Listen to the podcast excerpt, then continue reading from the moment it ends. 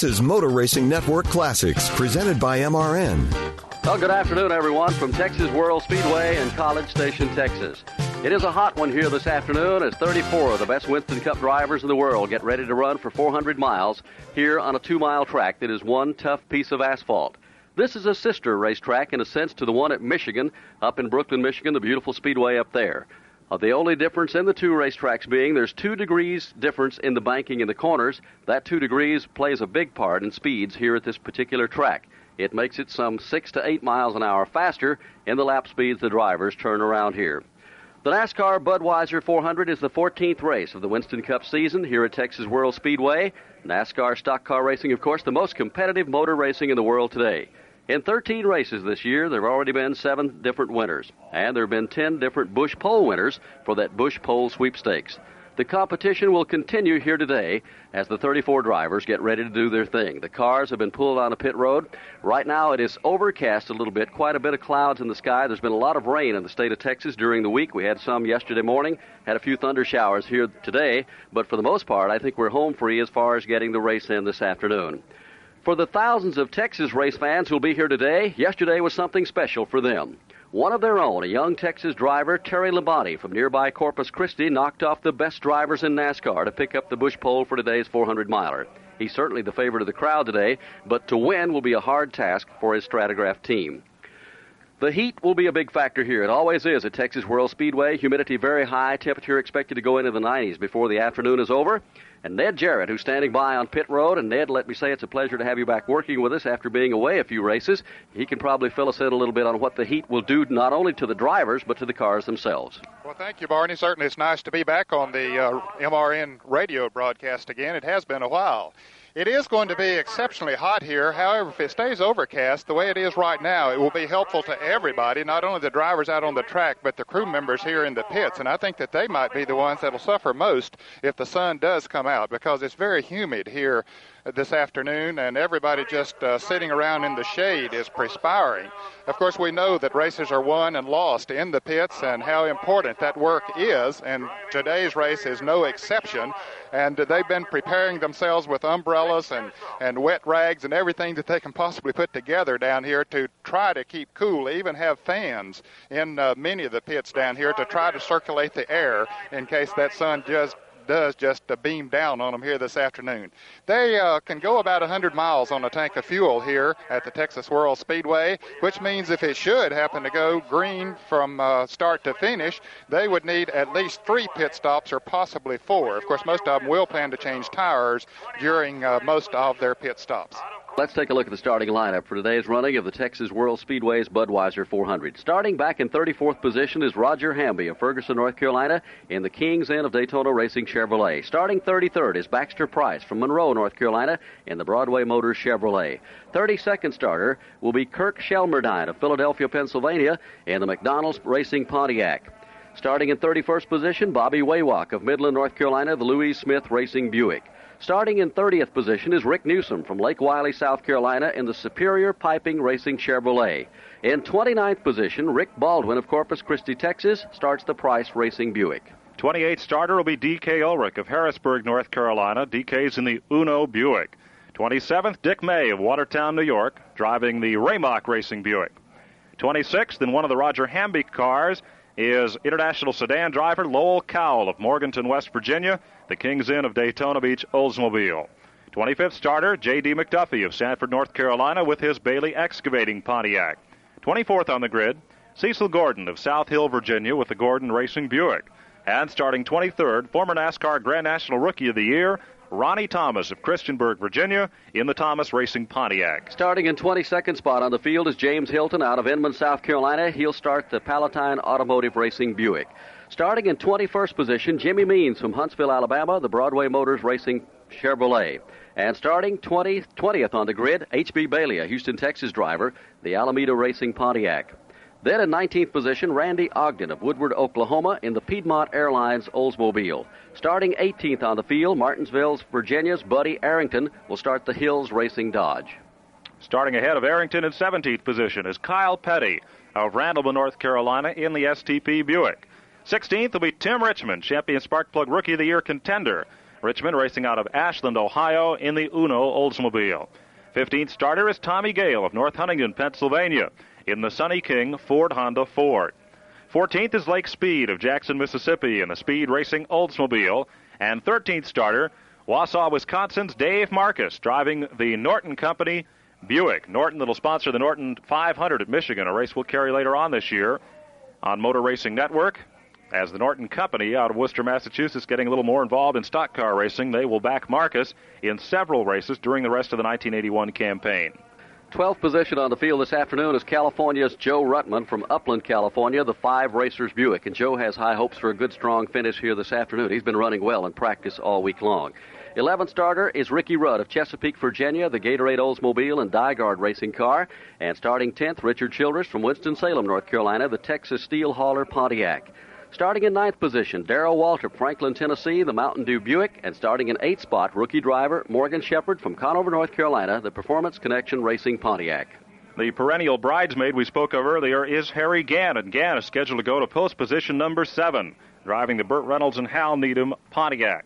Sixth starter, the defending champion Sparkplug Rookie of the Year, is Jody Ridley, the Mason Dixon 500 winner just three weeks ago at Dover. Ridley is from Chatsworth, Georgia, and he'll drive the Truxmore Sunny King Ford for Junie Donlavey. Fine qualifying run for Richard Petty out of Randleman, North Carolina in the STP Buick. The seven time Winston Cup champion ran 165.5 miles per hour to post position number five. Fourth, Benny Parsons of Ellerbe, North Carolina, has Bud Moore's Melling Tool Ford Thunderbird at 166.5 miles per hour in the fourth position. And third, defending Winston Cup champion Dale Earnhardt of Kannapolis, North Carolina, in the Rod Osterlund Wrangler Jeans Pontiac at 166.9 miles per hour. Earnhardt will start inside of row number two. Starting on the front row, Bobby Allison from Hueytown, Alabama, and the Hardee's Racing Buick. And on the pole here this afternoon, as we said, has to be a perennial favorite here. He comes out here every year, qualifies well, and he's starting on a pole this afternoon of the Stratagraph Buick, Terry Labonte of nearby Corpus Christi, Texas. Just about six minutes away from the start of the Budweiser NASCAR 400. Let's take a run around this two mile facility and familiarize you with the voices that'll be covering the broadcast. Out in turns number one and two, stuck in the mud is Eli Gold.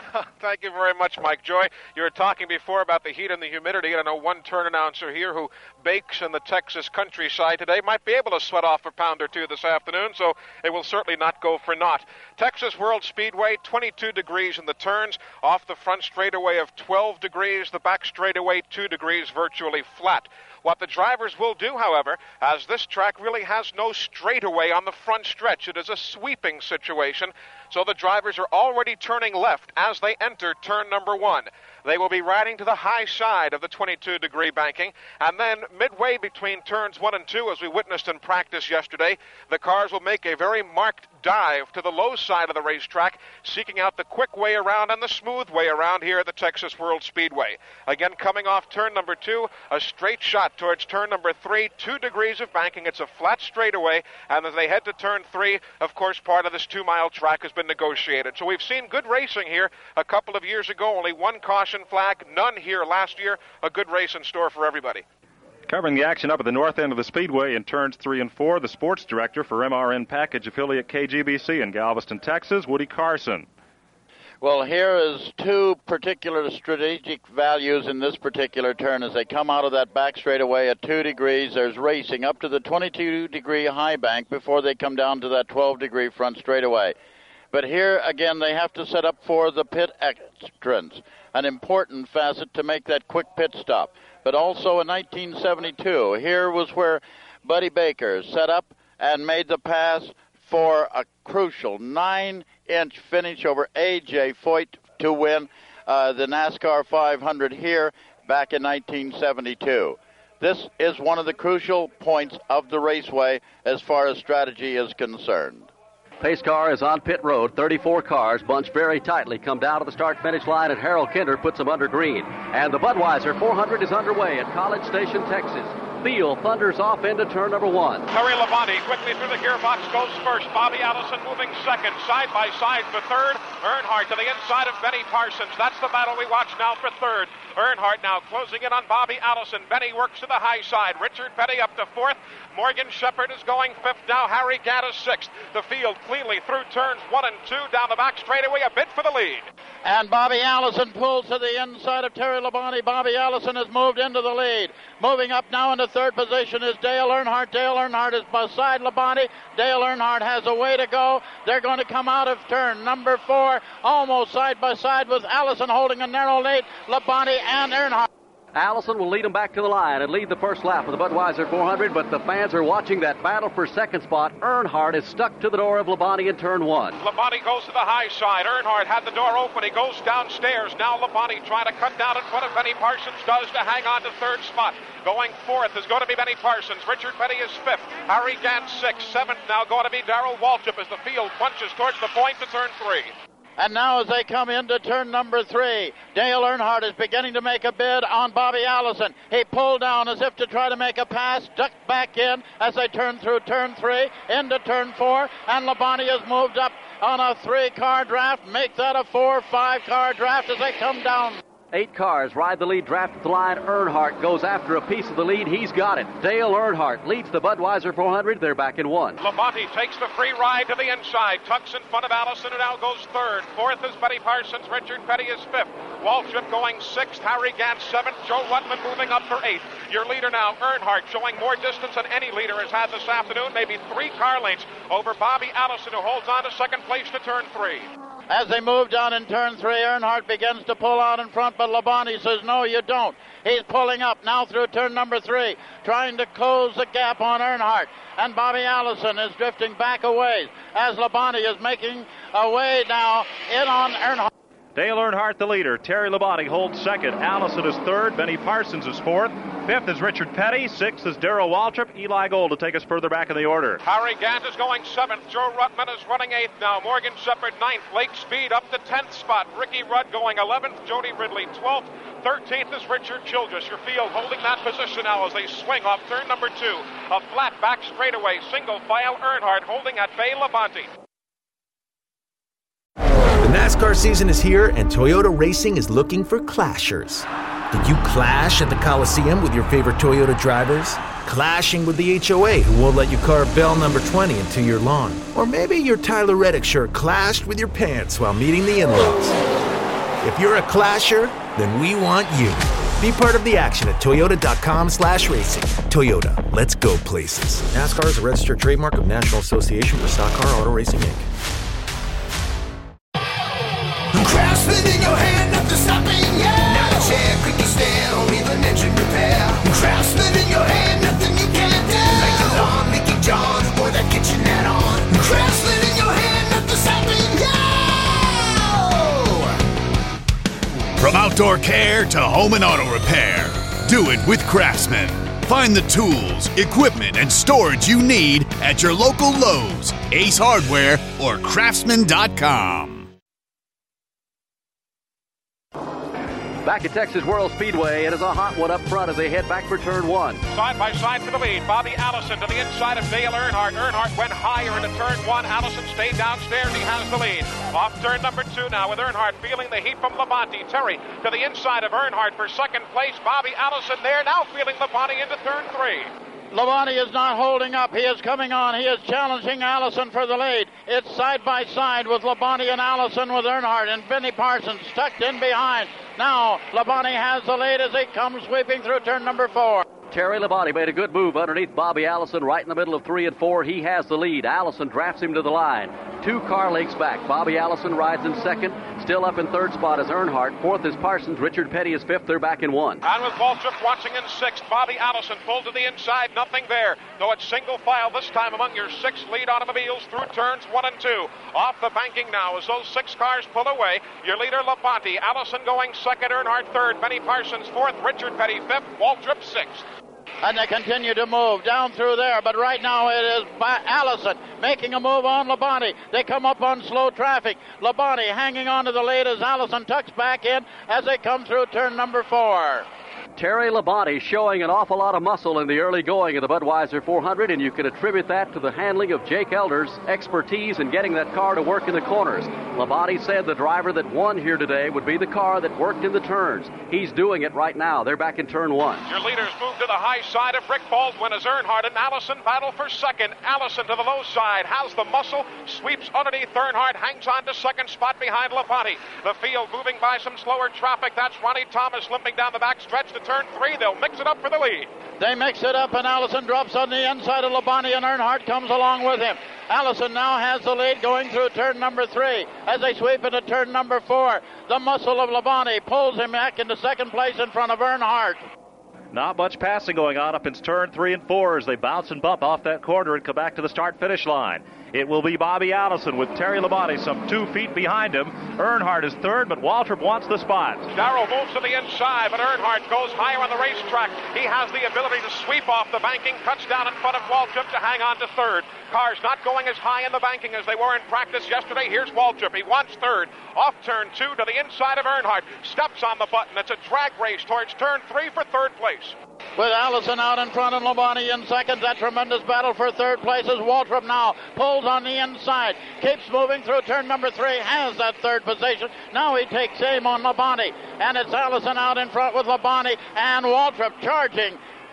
Six cars ride nose to tail in the lead draft as they come back down to the line here at Texas World Speedway. Here's Terry Labonte again. He drafts underneath Bobby Allison, tries to take the lead away, and Waltrip drafts him. They may both get around in turn one. It's the flying wedge with Waltrip tangled on behind Labonte, but now it's going to be Bobby Allison from the high side of the racetrack as he now battles for the lead. Waltrip backed off the pace just a moment. Now, off turn two, Labonte sticks a nose in front. Allison right there in second. Waltrip watching in third. They roll the dice again. A three-way battle to turn three for the lead. Side by side, three ways to go. Waltrip on the inside. Waltrip moved by Labonte. Labonte now drafting in third position, but right now it's side by side. Waltrip and Allison as they come through three. Come on through two, and now it is The most Waltrip competitive automobile racing in the world here at Texas World Speedway as they come down to the line. Waltrip plays the leader this time, scoots out in front of Terry Labonte. Labonte rode the draft, hung on to the second spot. They're back in front of Eli Gold. Well, as they stabilize momentarily, Bobby Allison house second. Here's a bid for third. Earnhardt looks to the inside of Labonte. Does not want to run awfully low on the racetrack,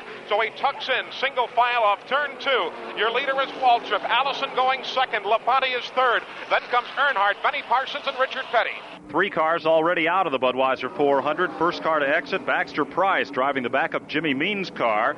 Next to retire after only three laps, Kirk Shelmerdine driving the McDonald's Pontiac. That is the second Richard Childress machine. And DK Ulrich has just taken car number 98, the Uno Buick, back to the garage area. Barney? As they come down to the line, Waltrip staves off another charge by Bobby Allison in the Hardee's Buick and hangs on to the lead. Still six cars riding in the lead draft, and Eli, they're having to work slower traffic already. They work around to the high side of Rick Wilson, and now dead ahead they'll find Dick May in the 75 automobile. They'll work underneath him coming off turn number two. Your leader at this point, Darrell Waltrip. Waltrip takes the pack to the outside of Dick May as they pass him midway down the back straightaway. Allison closing towards the lead. Allison closing in. Allison is looking for an inside bid, but Waltrip drops down in the midway of turn number three as they sweep through turn number four. Now Earnhardt tries to make a move on Labonte, but it's Waltrip coming out of four. Front four break the draft on the fifth and sixth place cars now as they come back to the line. Waltrip in front. Bobby Allison rides second. Third is Labonte. Fourth right now is Earnhardt. Then it's about a second back to Benny Parsons and Richard Petty. Waltrip made his move to get the lead a moment ago over in turn number three. He told me yesterday three and four are the critical corners here at Texas World Speedway. You can't run down low in three and four. You got to run right up high. You get down in the bottom area, it's just like running through a plowed cornfield. I swear. So Waltrip, who took a calculated gamble, if they had squeezed him down to the bottom of the racetrack a moment ago, he could have been in trouble. But right now, he's in command of the Budweiser 400 here in College Station, Texas. He's running up on some lapped automobiles, heading up to turn number four. Bobby Allison backs off, gives him a little maneuvering room. Allison hanging on to the second spot, and the front four still riding nose to tail about a car length apart.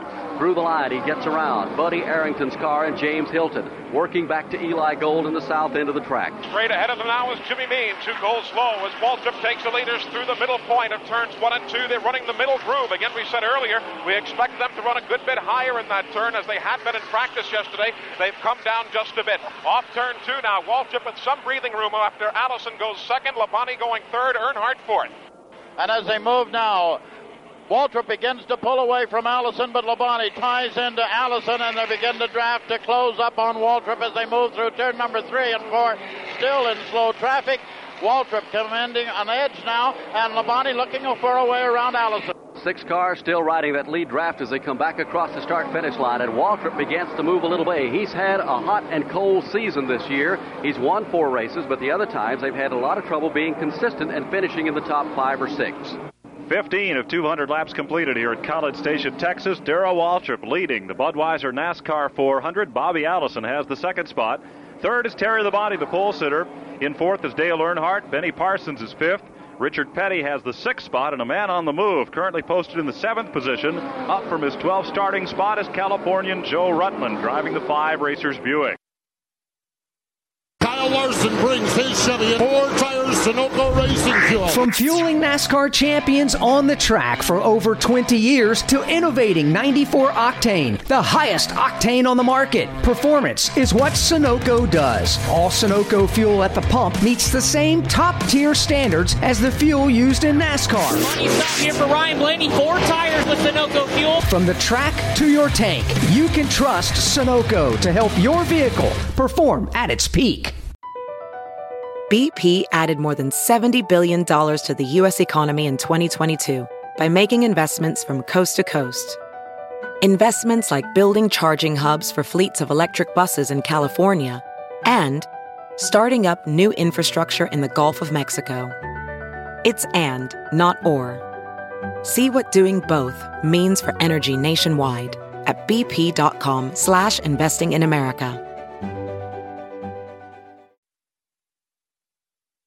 Waltrip right now hangs on to the lead in the Budweiser 400. We're 20 laps into the 200 that will make up the event here this afternoon. Bobby Allison hanging on to second spot. All four of those front runners a moment ago were looking extremely strong. The first 10 laps, Labonte looked awfully strong. Dropping down low on the apron up in turn number four and heading on to pit road will be Richard Petty. And Ned, this would have to be an unscheduled stop. Absolutely an unscheduled stop. He's still uh, a good 40 laps or 45 laps away from when he would come in. Well, not really that many, but Petty is coming in. They're going to the right side, Barney. He must have had a tire going down. So Richard Petty having to make an unscheduled pit stop here. Now the crew is scrambling all over the place, trying to get him back out without losing a lap, but that's hard to do as fast as they're running out here right now.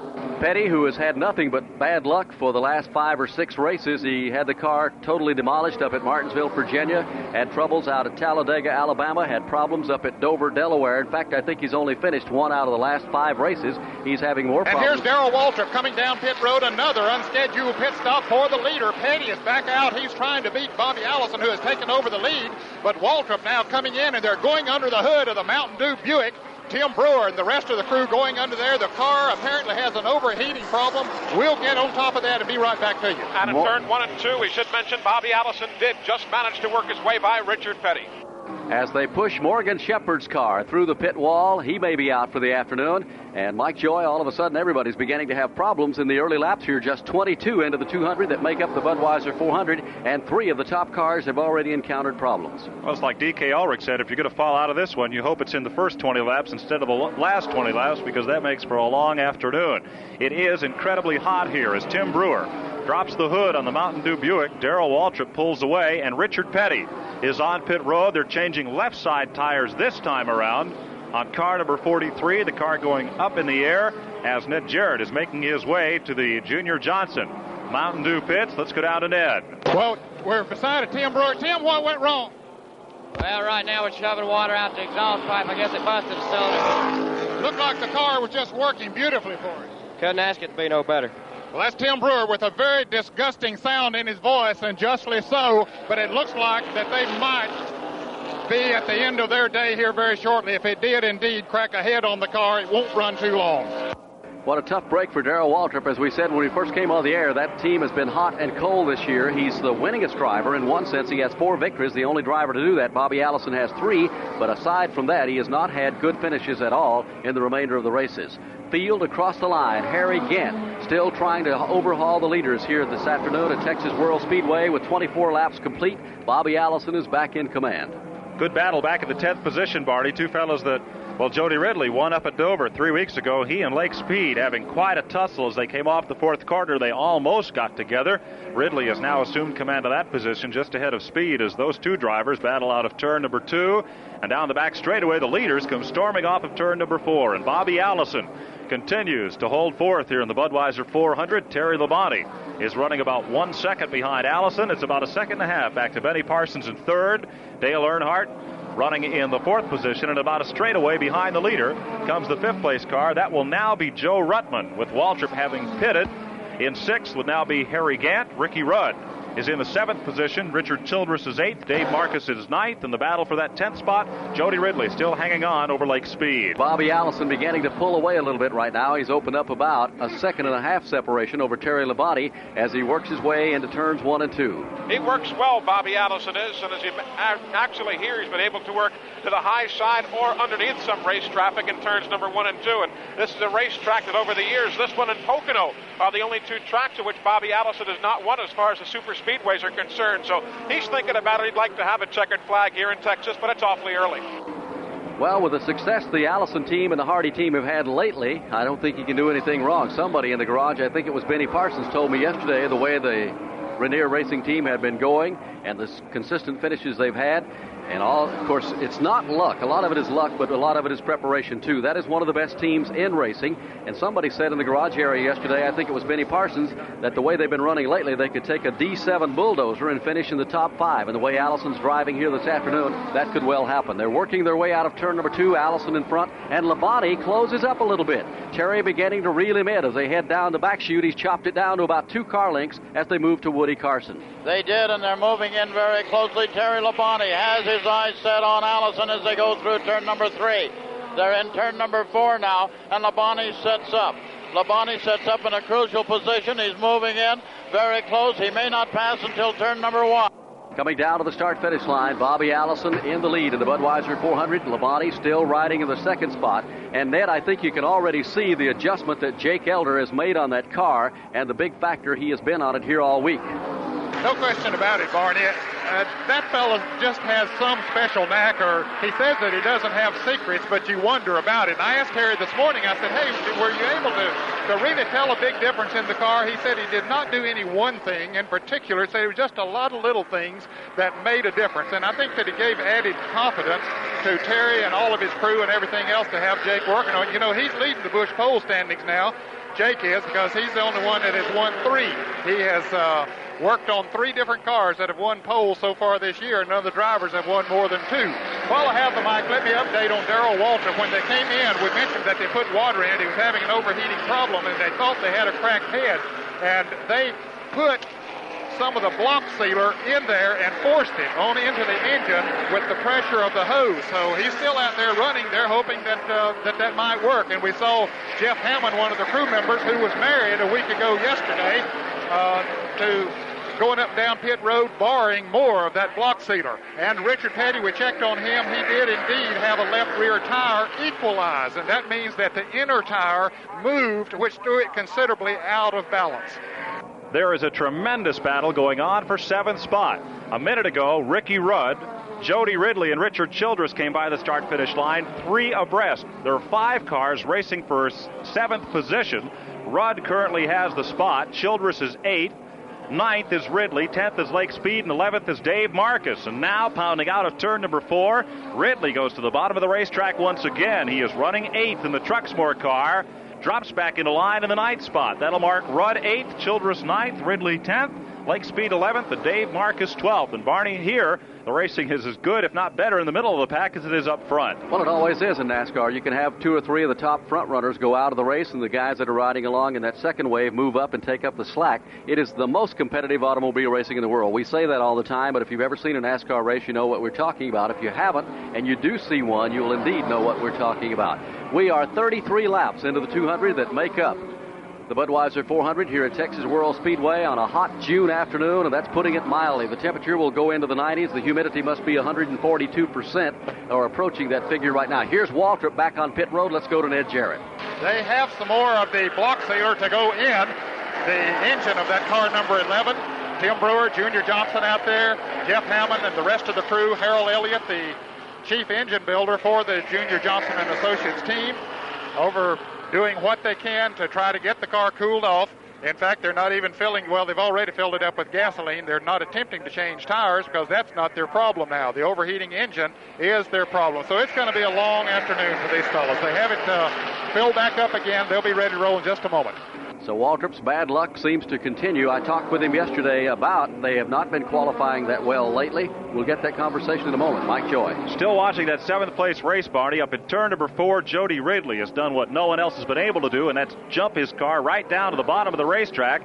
He got by not only Childress, but Ricky Rudd also. Eli Gold at turn one can take a look at how that seventh place race shapes up. I've been watching that extensively. Ricky Rudd has not been able to keep the car low on the racetrack in one and two. Right now, Ricky goes way high. Ridley goes downstairs. Childress goes down. So too does Lake Speed. So Ricky Rudd has not handled nearly as well as Kyle Petty spins through a plume of smoke entering turn number one. On the grass, he comes up the banking, spins back down the banking to the apron as the race is being under, put under caution here as Kyle Petty smoking severely as he entered turn one, had the car begin to spin. He is out of harm's way on the apron. Kyle Petty brings out the first caution flag of the afternoon. The rest of the field will race back to the start finish line, but there will be no change in the front three. It will continue to be Bobby Allison in the lead, Labonte riding second, Benny Parsons up to third spot.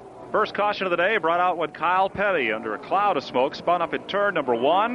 That brings everyone on to pit road. Let's go down to Ned. And those that need that chassis adjustment, Benny Parsons is one that's getting one. Bud Moore working on the left rear of that car. They are changing all four tires, as is Bobby Allison, but no chassis adjustment being made on the Hardee's number 28 because he was handling so well. Benny Parsons beats Allison out, so he's down and away. Jody Ridley in for four tire change. They were only about 10 to 12 laps away from a scheduled pit stop, so they certainly welcome this opportunity to come in uh, during the caution and make those adjustments change those tires, see how that tire wear is, and then get them back out ready for the run. Almost everyone that was on the lead lap came onto pit road during that exchange. Dave Marcis having a bit of a lengthy stay there on pit road with his Norton sponsored machine, the Buick number 71.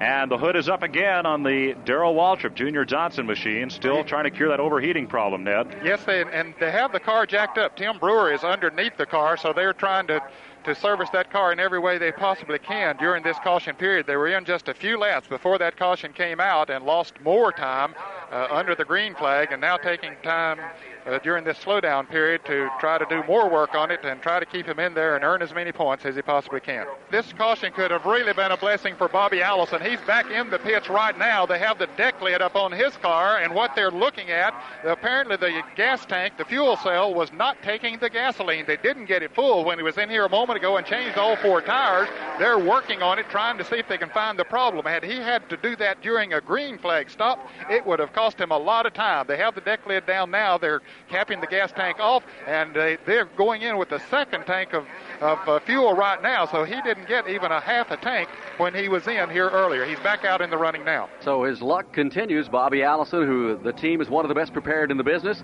but they've also had more than their share of breaks this year, and that's what it takes to be atop the Winston Cup point standings and have the success that that team has had.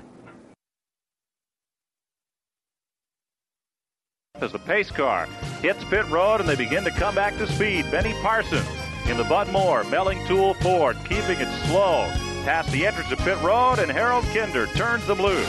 Under the green flag and diving to the bottom of the racetrack goes Richard Childress. He wants to pick up a few spots. They are five cars wide coming across the start finish line as they head down at turn number one. Parsons ahead of the field. It's going to be Tim Richmond going second. Going third will be Dale Earnhardt. Labonte fourth. Low on the racetrack fifth. Up to the high side is going to be Joe Ruttman. We'll watch now the battle as it shapes up for fourth place between Labonte to the low side, Ruttman to the high side. Labonte low on the racetrack swings off the turn. Now a battle for second is going inside the racetrack as Earnhardt alongside Richmond and Petty. They're three abreast, four abreast. Now going through turn number three, but it's Parsons out in front.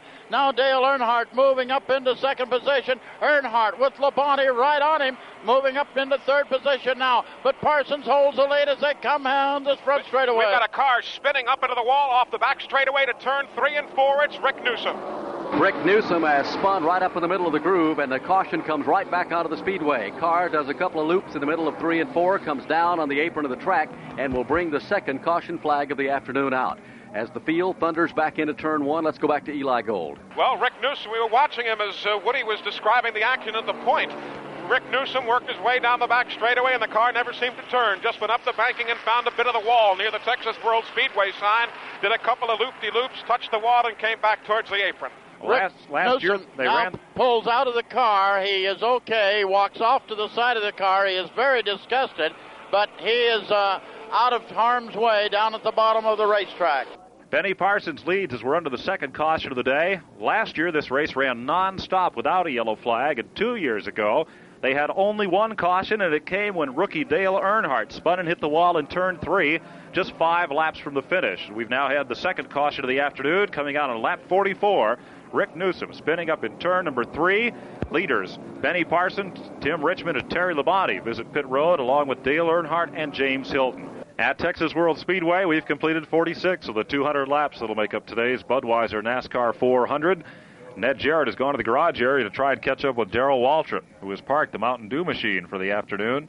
Well, Mike, I haven't been able to catch up with Darrell Waltrip, but Junior Johnson is here in our site. Junior, what finally went wrong with the Mountain Dew Buick? Well, had about 10 laps after the race started. Uh, Darrell called us and said it was running hot, and uh, when he made his first pit stop, the water was running out the left exhaust pipe, so it busted a cylinder head, basically, is what it done. Junior, this seems to be a problem with the General Motors cars. Well, it's been a problem for a good while, and, and it's a problem could be fixed if NASA. They have aluminum cylinder head available for these cars, and they're about twice as cheap as the ones we're running now. And we we put a, about a three thousand dollar set of heads on these things every race. The others is about seven, eight hundred dollars. Five sets of them runs all year long, but still we we're putting three thousand dollar sets of heads on every race. It's just craziness as far as I'm concerned. They won't allow the head to run because Ford don't have them and Chrysler don't have them and all this, you know, the General Motors people, it's no horsepower. It is about five or ten pound lighter, and they hollering because they're lighter, they won't let them run them. They just breaking the people with a cylinder head. Well, here's a fellow that's fought hard to try to get those aluminum heads on there, and of course he's a victim of it right here today. Darrell Waltrip has climbed out of the shower now. We'll just say a word to him. Darrell, of course, you look refreshed right now, but it was hot out there for a little bit. Well, it looked like we might have had him covered. The car really was driving good and uh, is running good, and all of a sudden it just went from 180 on water temperature to about 240, and of course, uh, you know that means we busted something ahead or a cylinder wall or something like that. Uh, today, uh, probably the first day this year that I really felt good about the car, the way it was driving and handling, and I thought we really had a super shot, and we were going to get back on the right track, but uh, we're out early and on to te- on to uh, Riverside, I guess. Well, that's a track that he likes well. He's won a lot of races there. I like to say hi to everybody back in Franklin. I hadn't had an opportunity in a pretty good while to say hello to Mr. Isaacs and Flip Hood and Ed Silva and everybody.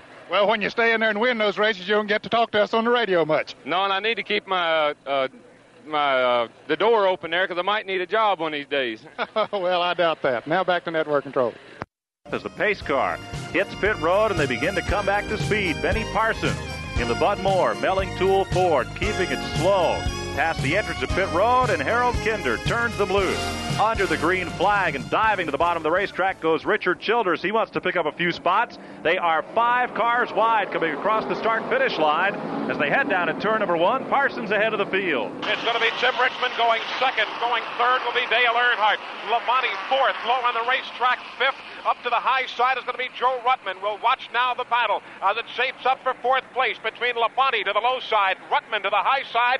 Labonte low on the racetrack swings off the turn. Now a battle for second is going inside the racetrack as Earnhardt alongside Richmond and Petty. They're three abreast, four abreast. Now going through turn number three, but it's Parsons out in front. Now Dale Earnhardt moving up into second position. Earnhardt with Labonte right on him, moving up into third position now. But Parsons holds the lead as they come down the front straightaway. We've got a car spinning up into the wall off the back straightaway to turn three and four. It's Rick Newsom. Rick Newsom has spun right up in the middle of the groove, and the caution comes right back onto the speedway. Car does a couple of loops in the middle of three and four, comes down on the apron of the track, and will bring the second caution flag of the afternoon out. As the field thunders back into turn one, let's go back to Eli Gold. Well, Rick Newsom, we were watching him as uh, Woody was describing the action at the point. Rick Newsom worked his way down the back straightaway, and the car never seemed to turn. Just went up the banking and found a bit of the wall near the Texas World Speedway sign. Did a couple of loop-de-loops, touched the wall, and came back towards the apron. Last, last year they ran. pulls out of the car. He is okay. Walks off to the side of the car. He is very disgusted, but he is uh, out of harm's way down at the bottom of the racetrack. Benny Parsons leads as we're under the second caution of the day. Last year, this race ran non-stop without a yellow flag, and two years ago, they had only one caution, and it came when rookie Dale Earnhardt spun and hit the wall in turn three, just five laps from the finish. We've now had the second caution of the afternoon coming out on lap 44. Rick Newsom spinning up in turn number three. Leaders Benny Parsons, Tim Richmond, and Terry Labonte visit pit road along with Dale Earnhardt and James Hilton. At Texas World Speedway, we've completed 46 of the 200 laps that'll make up today's Budweiser NASCAR 400. Ned Jarrett has gone to the garage area to try and catch up with Darrell Waltrip, who has parked the Mountain Dew machine for the afternoon. Well, Mike, I haven't been able to catch up with Darrell Waltrip, but Junior Johnson is here in our site. Junior, what finally went wrong with the Mountain Dew Buick? Well, had about 10 laps after the race started. Uh, Darrell called us and said it was running hot, and uh, when he made his first pit stop, the water was running out the left exhaust pipe. So it busted a cylinder head, basically, was what it done. Junior, this seems to be a problem with the General Motors cars.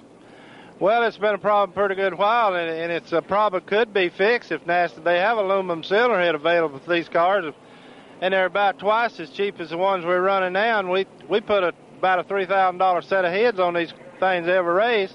The others is about seven eight hundred dollars, five sets of. And Harold Kinder, like a matador, puts him under green as he waves that flag. Gant gets up to the gearbox, but Ricky Rudd comes underneath him and goes after the lead in turn one. Ricky wants a piece of the lead as he looks to the inside of Harry Gant. Green, the predominating color here, as Ricky Rudd sweeps downstairs, has the lead. Here comes Harry Gant, though he wants it right back to the high side. Richard Petty is third on the racetrack now. He is tucked in between Dave Marcis, Labonte, and Earnhardt. Midway down the back straightaway. Rudd to the inside, Gant to the outside, side by side for the lead to turn three. And it's Rudd, but it's Terry Labonte moving way down three abreast on the inside, and it's Terry Labonte going into the lead here in turn number three with Dale Earnhardt right behind him for second place. Labonte with the hammer down comes around turn number four. What a move by Terry Labonte. He took a big chance in going into turn number three, put his car to the bottom of the racetrack, and drafted by the entire field. He's in front. Earnhardt latches onto a piece of the draft, and they're beginning to pull away in turn one. It'll be seven car lanes between your two leaders and third place runner Harry Gant. But here comes Benny Parsons. He's on the rumble. He moves low on the racetrack, going by Marcis, going by Rudd. Moves into the high side now and tucks in behind the number 33 of Harry Gant. So your leader is Labonte. Earnhardt right there in second and rumbling to third is Benny Parsons and Gant in a battle. But it is Labonte and Earnhardt. T- nose to tail as they come through turn number three. Earnhardt looking for a way down underneath, but Labonte cutting him off. Labonte maintains that lead as the two cars come down through turn number four. Out of turn number four and back to the start finish line. They're single file over the hump off the fourth turn. Labonte leading Earnhardt. Then it's about a second back to Benny Parsons in third. Going fourth will be Harry Gant, holding now the fifth position is going to be Dave Marcis, sixth for Ricky Rudd. Joe Ruttman is seventh, Lake Speed is eighth, Jody Ridley ninth, Tim Richmond tenth. Moving up now to 11th spot is Bobby Allison, 12th for Richard Childress. Bobby Allison clicking off a position now as he works to the inside of Richmond. Your leaders stabilized to turn three. Coming out of turn number four and back to the line, hometown favorite Terry Labonte puts his car at the head of the field. Earnhardt is all over him as they come across the start finish line. Dale goes after the lead back in turn one. The Wrangler Jeans machine effortlessly inside. Labonte has the lead, taking the middle groove, now a bit of a lower groove through turns one and two. Your leader is Earnhardt, going second is Labonte. Strong in third place is Benny Parsons. Then going fourth is Dave Marcis. Going fifth at this point is Harry Gant. Your leader's stringing out down the back straightaway, and here's Benny Parsons on the move for third. Benny Parsons on the inside of Labonte. Benny Parsons cannot get by Labonte. It's side by side. Labonte holding the second. Now Benny Parsons noses into second. But Richard Petty is in that group. He is running in fourth right now, a lap down. He is looking to make a move, but Earnhardt has the lead. Mike Joy, Terry Labonte showed a lot of maturity right there when he backed off and let Parsons get along and move up front as they battle for the lead back in turn number one, running door to door. You're going to lose some ground. There's a whale of a battle for the lead in one. It's a dandy, two abreast now as it's going to be behind Benny Parsons. Earnhardt in second upstairs, Labonte in third downstairs. Benny pulls away. Earnhardt steps on the jeans machine button. He'll hang on to second place by a slim margin over Labonte, who now goes third, looking to the inside. Then comes a Richard Petty automobile. He is a lap down, though fourth on the racetrack. Well, Labonte made a sharp move. It didn't quite pay off. He let Benny Parsons go rather than battle him for the spot and tried to hook up in the draft. Parsons, though, was too quick and got around Earnhardt and back up in front of the draft, leaving Labonte kind of hanging out there to dry in the low groove all by himself. They form up single file. Parsons at the stripe, leading Earnhardt and Labonte. Then Petty a lap down. Fourth place car posted as Dave Marcis. In fifth would be Harry Gant as they head for Eli Gold in turn one. Sixth is Joe Ruttman, and up to seventh now is Bobby Allison as Lake Speed is back to eighth. Marcis now on the move. He says, I can't let that lead draft get away as he pulls away from Harry Gant and now tucks on right behind Richard Petty. So Petty, though a lap down among the leaders in that draft, it's now five cars to turn three. Meanwhile, it is Parsons out in front with Earnhardt and Terry Labonte running in that number three position. But Richard Petty is right there as he is looking to unlap himself, and now Labonte tries it solely underneath. Earnhardt cannot make a go, tucks back in as they head for the straightaway. Five cars ride the lead draft back to the start finish line. Harold Kinder works the passing flag for leader Benny Parsons. Earnhardt trails along about a half a car length back. Benny was well aware of how critical the draft was here. He used that a moment ago to switch around down the front straightaway to get into the lead. Sure, when you run this fast, the draft becomes awfully important, Barney. Although, uh, you know, let's face it, you've got to get through these turns uh, to be able to draft, and that is, I guess, that's the key to Texas is, you know, the car that can get through the bumpiness and the corners that's better than anybody else is probably the guy that's going to win. Well, he's getting through it extremely well here right now as he heads up to the high groove over in turn four. Parsons right there. Parsons with Earnhardt and Labonte continue as they turn through turn four. Benny Parsons leads a five car draft back to the line. Just about a car length ahead of Dale Earnhardt now. The Wrangler Jeans machine. Back to third is Labonte. He's backed off for the moment. That car is extremely strong, and I'm sure Jake Elder's on the radio with him saying, Hey, we got 300 miles to go, Terry. Just ride along in that lead draft, bide your time, watch some of those front runners, find out where their weak and strong points are, and cool it for a lap or two. That's what he's doing right now. Great battle for fifth off turn number two. Forget the battle. Well, now let's pick it up again because first Bobby Allison pulled away from Gant and Ruttman. Now to turn three, Ruttman and Gant right back with Allison for fifth. Out 60 of the 200 laps that'll make up this Budweiser 400. Back at Texas World Speedway, 62 laps complete of the 200 that make up the Budweiser 400 this afternoon. Heading up into turn number three, Benny Parsons and Earnhardt go at it for the lead. Earnhardt now moves on the inside of Parsons. Earnhardt's coming up on slow traffic, trying to make a bid on Parsons. He will not be able to do it. They'll tuck back in. Earnhardt took a look down at that low groove, and that's a place you don't want to be, trying to get out of turn number four. Had second thoughts immediately and comes out of the throttle, Eli Gold, and for the moment he seems content to ride back there. At this point, he does. I think he's hounding Benny just a bit, Earnhardt is. They go by now Roger Hamby's car, likewise that of Dick May, but your lead cars, they still tighten up. Earnhardt is down by a car length and a half to Benny Parsons, and off turn number two, here comes Terry Labonte. He's down by about three car lengths. It's still Parsons, Earnhardt, and Labonte. But now Allison tries to make a move, moves up into third place in front of Marcis, and here comes Ruttman with him. Ruttman is now in fourth position. Field works their way out of turn number four. It's Benny Parsons in the lead. Riding second is Earnhardt. Dales took a look at him a couple of times, just biding his time as to where he might want to try and take the lead away from Parsons. Riding along in third spot, just one car length back, is Terry Labonte. Then moving up to fourth now is Bobby Allison, and he's about the fastest car on the racetrack, and he's dragging Joe Ruttman right along with him as they link up in a draft and head down to the south end of the speedway. Ruttman and Allison trying to chase down your lead automobiles. Interesting this time by Earnhardt. Looked to go past Benny Parsons to the high side in turn number one. Benny was able to work well down low, and Earnhardt just cut it off and tucked it right back in behind Benny again. Now it's Parsons and Earnhardt. Earnhardt tries low again on Parsons, and it's side by side through turn number three. They come through turn number four side by side. Earnhardt is not giving up this time. Earnhardt wants the lead, but Parsons says no. Dale Earnhardt has the low side, and he is alongside Benny Parsons. At the stripe, it is Parsons by just about one and a half feet, and they carry the battle to turn one. This time, Benny is forced to go to the high side, opens the door downstairs for Earnhardt. Dale takes it by a car length of an advantage. Benny not working as well up high, allows Richard Petty to try and close. Again, remember, he's a lap down. Going third is going to be Terry Labonte. Fourth now for Bobby Allison, and closing Ruttman watching in fifth. Your leader is Earnhardt, but here comes the heat from Parsons. Parsons making a move now, trying that low side. No, he's not going to go.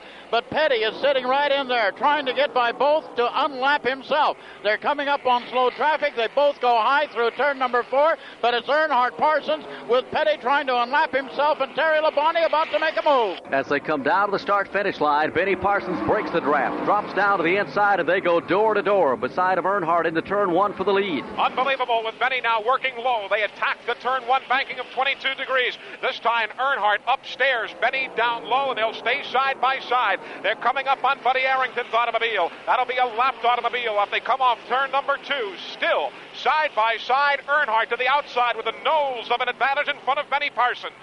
Door handle to door handle, and Parsons sticks a nose out in front. Parsons has the lead, but Earnhardt comes right back on the inside of Parsons to take the lead. And right behind them, looking for a way through to unlap himself, is still Richard Petty with Terry Labonte, and here comes Bobby Allison on the inside of Labonte. Dale Earnhardt made another gamble going into turns three and four, took that car right down to the bottom of the racetrack in some of the broken pavement there, and scooted up front and has the lead here in the Budweiser 400 with 67 laps complete. Dale Earnhardt has the Wrangler Jeans machine, the Pontiac of the Rod Osterlund team, out in front. Benny Parsons is giving him a real run for the money in the in the Melling Tool. Ford out of the Bud Moore stable. In third is Terry Labonte, the pole sitter in the Stratagraph Buick. In fourth is the Hardee's Buick of Bobby Allison. Fifth, the Five Racers Buick. That belongs to Californian Joe Ruttman. Sixth in the Norton Buick is Dave Marcis. Seventh in the Speed Oldsmobile, that's Lake Speed. Eighth in the Truxmore Ford is Jody Ridley. In ninth, the Gatorade Oldsmobile, that's Ricky Rudd. And in tenth, the Reynolds and Needham Pontiac for Harry Gant. 11th on the lead lap is the Uno Buick, that's Tim Richmond. And in 12th, in the Pontiac car, number three is Richard Childress. One lap behind is the STP Buick of Richard Petty. He is 13th. Randy Ogden. The Piedmont Airlines machine is 14th. Two laps down, 15th is Cecil Gordon, 16th is H.B. Bailey, 17th is James Hilton, 18th to Buddy Arrington. J.D. McDuffie is 19th. Tommy Gale has the 20th spot. 21st to Jimmy Means. In the 22nd position is Lowell Cowell in the Roger Hamby Kings Inn of Daytona car. 23rd is the 75 car. Joe Milliken was slated to be the driver. Dick May started the car.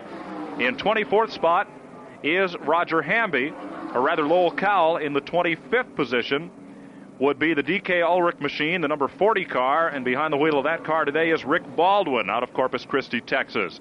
Racing in 27th spot and three laps down is Bobby Wawak, and in 28th is Ronnie Thomas. Rather, in 27th spot, out of the race, Rick Newsom, Darrell Waltrip, Kyle Petty, the Morgan Shepherd car, DK Ulrich, Kirk Shelmerdine, and Baxter Price. And Mike, Rick Newsom is here with me now. Of course, he was a victim of a spin. What happened over there, Rick?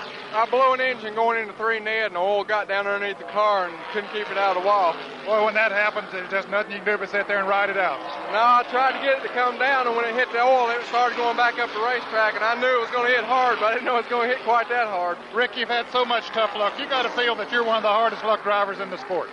I don't know. I just don't know what the problem is, Ned. We we blew our engine pretty bad down at Talladega, and luckily there we didn't tear anything up. But where it blew here today, you know, you don't have all that banking to keep you down. It got in the wall pretty good. It tore the car pretty good. Well, we're sorry to see you have that tough luck. Better luck next time around. All right, thank you, Ned. Bobby Allison looked like he was just been shot out of a cannon going up into turn number three as he has taken over the third spot and now works his way up, it looks like, into second spot, Eli Gold. He does. He goes downstairs on Benny Parsons and takes over second place, going around race traffic at the same time. And again, we've said Benny has been strong, but not nearly as strong if he's forced to go one groove up. He is not working all that well up the banking. So everybody's trying to force him upstairs and go past him downstairs. That's what Earnhardt did earlier, and that's what he did to keep Benny Parsons back in position, and that's exactly what Bobby Allison did to pass Benny. Well, the drivers that are working in the corners are the drivers that are getting it done here this afternoon, and that was the prediction from several of the gentlemen in the garage area yesterday. It is Earnhardt in front, Bobby Allison riding second, Parsons is third, fourth is Joe Ruttman. He's having a splendid run here this afternoon, and fifth is Terry Labonte.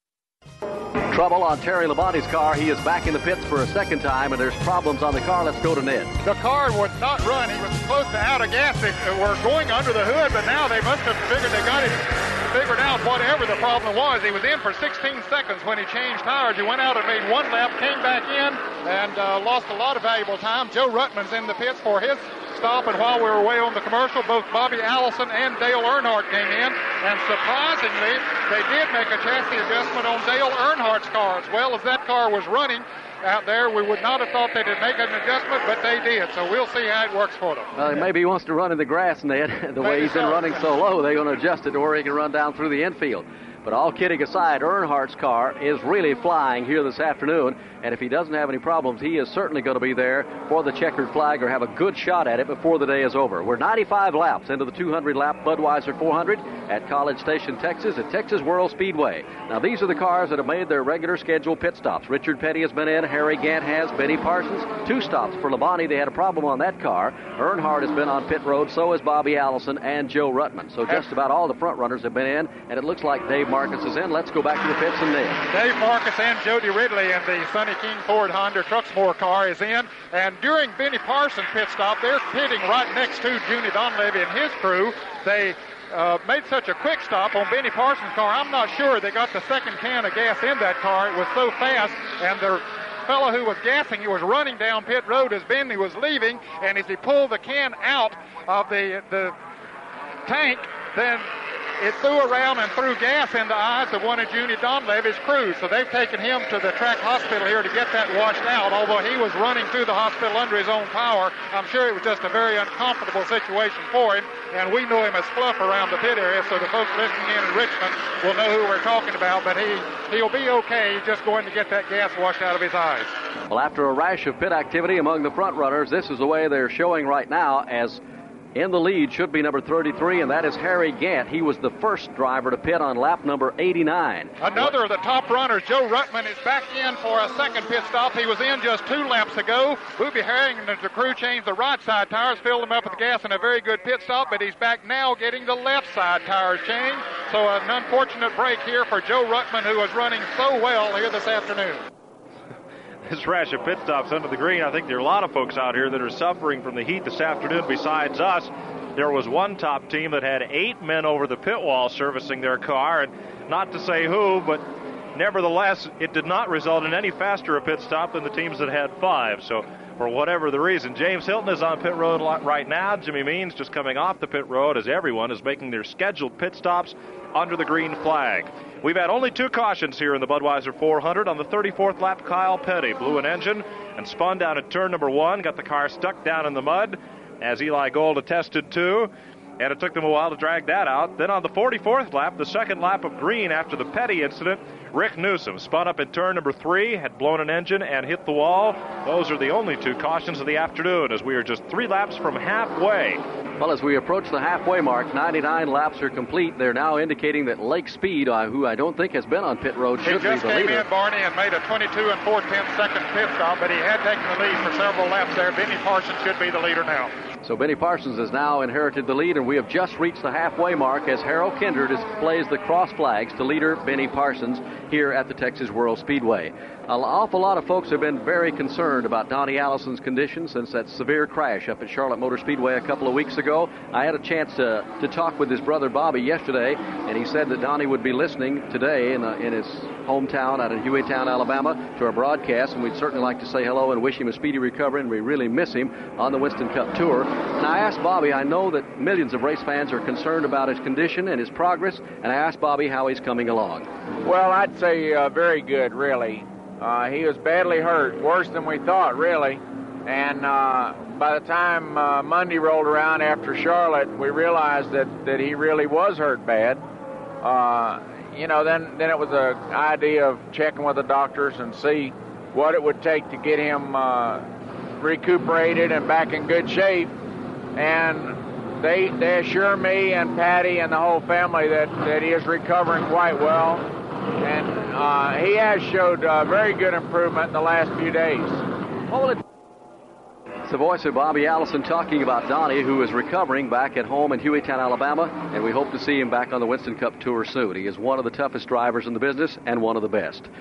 We are 101 laps into the Budweiser 400 at College Station, Texas. Benny Parsons is leading. Dale Earnhardt is riding second, and they're now indicating that Bobby Allison has taken over the third position. Let's take you a little ways back in the field as we have it unofficially from scoring right now. Benny Parsons is definitely the leader. Earnhardt maintaining the second spot. Bobby Allison has worked his way back to third after having a few unscheduled pit stops here this afternoon. The crew has had an awful lot of problems, but still they've managed to hang up there in the top five, have not gone a lap down. In fourth place, Joe Ruttman with a good run for the Upland, California driver this afternoon. Fifth is Ricky Rudd. Riding in sixth should be Richard Childress. Seventh is Tim Richmond in the Uno car. He's having a good day here also. And riding in seventh position will be Harry Gant. Jody Ridley is showing in the eighth place, and ninth right now should be Lake Speed. One lap behind, and right behind leader Benny Parsons is Terry Labonte. That second pit stop put Labonte a lap down.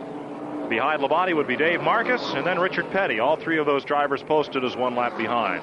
Well, if you're wondering what happened to Darrell Waltrip and the Mountain Dew crew this afternoon, apparently they broke a cylinder wall or broke something in the engine and have retired for the day and are out of competition. Waltrip going out this afternoon on lap number 38. He didn't complete too many here today. And, Barney, as you're talking, Bobby Wawak has pulled his car number 94 into the garage area out of the race. Give you the other cars that are out of action. Rick Newsom hit the wall on lap 44. He is out. Kyle Petty blew an engine to bring out the first caution on lap 34 and is out of the race for the day. Morgan Shepherd hit the wall in practice yesterday, and the car took a couple of laps this afternoon, but was damaged too badly to continue.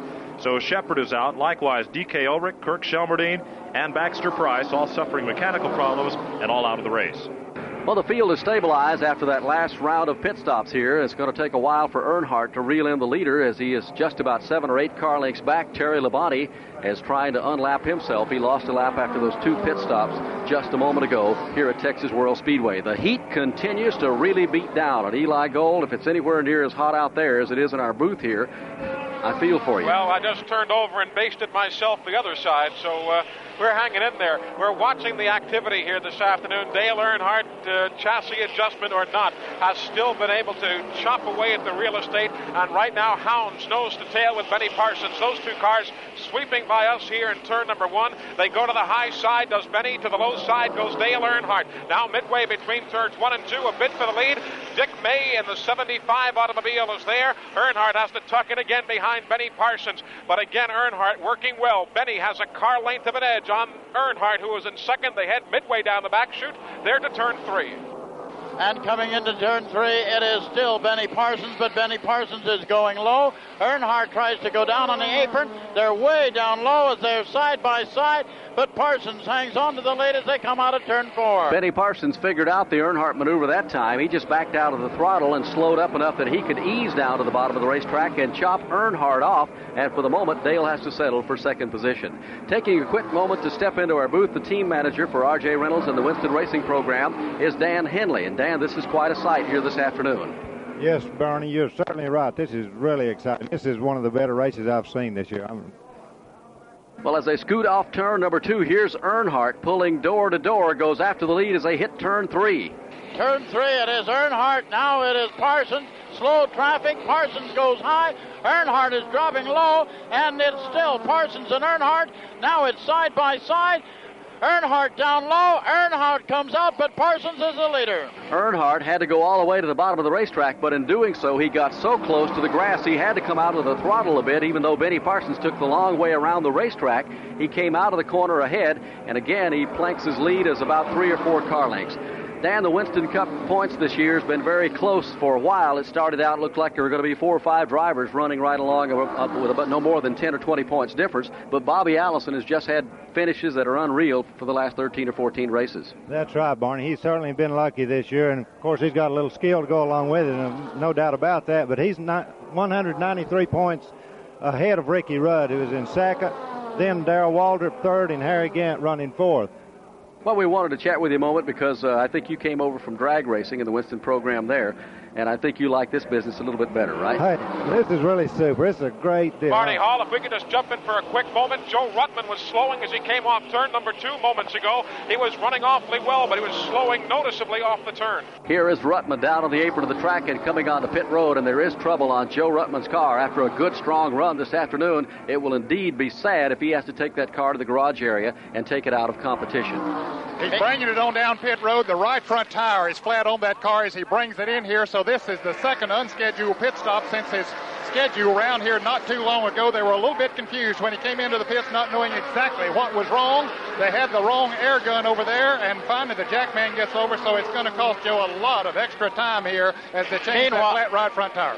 Meanwhile, Earnhardt has the lead over Parsons. Has just gone by. So Earnhardt is your leader. Dale Earnhardt, after really working for it, finally emerges out of turn number four ahead of Benny Parsons. Earnhardt is now out front. Parsons rides in the second spot. Still in third position is Bobby Allison. They're now posting Richard Childress as being the fourth place car. Dan, thanks a lot for taking a moment to stop by out of your busy schedule to chat with us, and we're delighted to have you here in Texas. Okay, thank you very much, Barney. Dan Henley, who's the new team manager for the RJ Reynolds Tobacco Company and the Winston Racing Program. Here's Ruttman off pit road and going back onto the track. And Ned, that is too bad. After a real good run here this afternoon, he's got a lot of ground to make up now to have a top five finish. Yes, he does, Barney. And Dave Marcis is in for an unscheduled pit stop in the Norton car number 71. He's in for a change of left side tires. We've had several cars to come in for a change of left side tires, so apparently they are wearing those left side tires as much as they are the right side here today, which is unusual. The fact that so many are running that low on the racetrack would contribute to that uh, wear they're getting on the left side. Here's uh, Junie Donlavey's car number 90 with Jody Ridley back in. It's not been too long since he was in, but he's changing right side. And I'll tell you, I'm going to speculate a little bit, Barney, and say as low as Earnhardt and a couple of the other cars are running up here in three and four, that they're kicking gravel out on the racetrack that maybe is cutting some of the tires. Well, I would definitely say Earnhardt is because he has just been a whisker away from running in the grass. That is how low he's taken the car this afternoon, but it has been the difference in being able to hang on to the lead. Trouble for Joe Ruttman. He's back on pit road. Ned Is headed down there to find out just what the problem is. Ruttman comes, and the crew was not expecting him.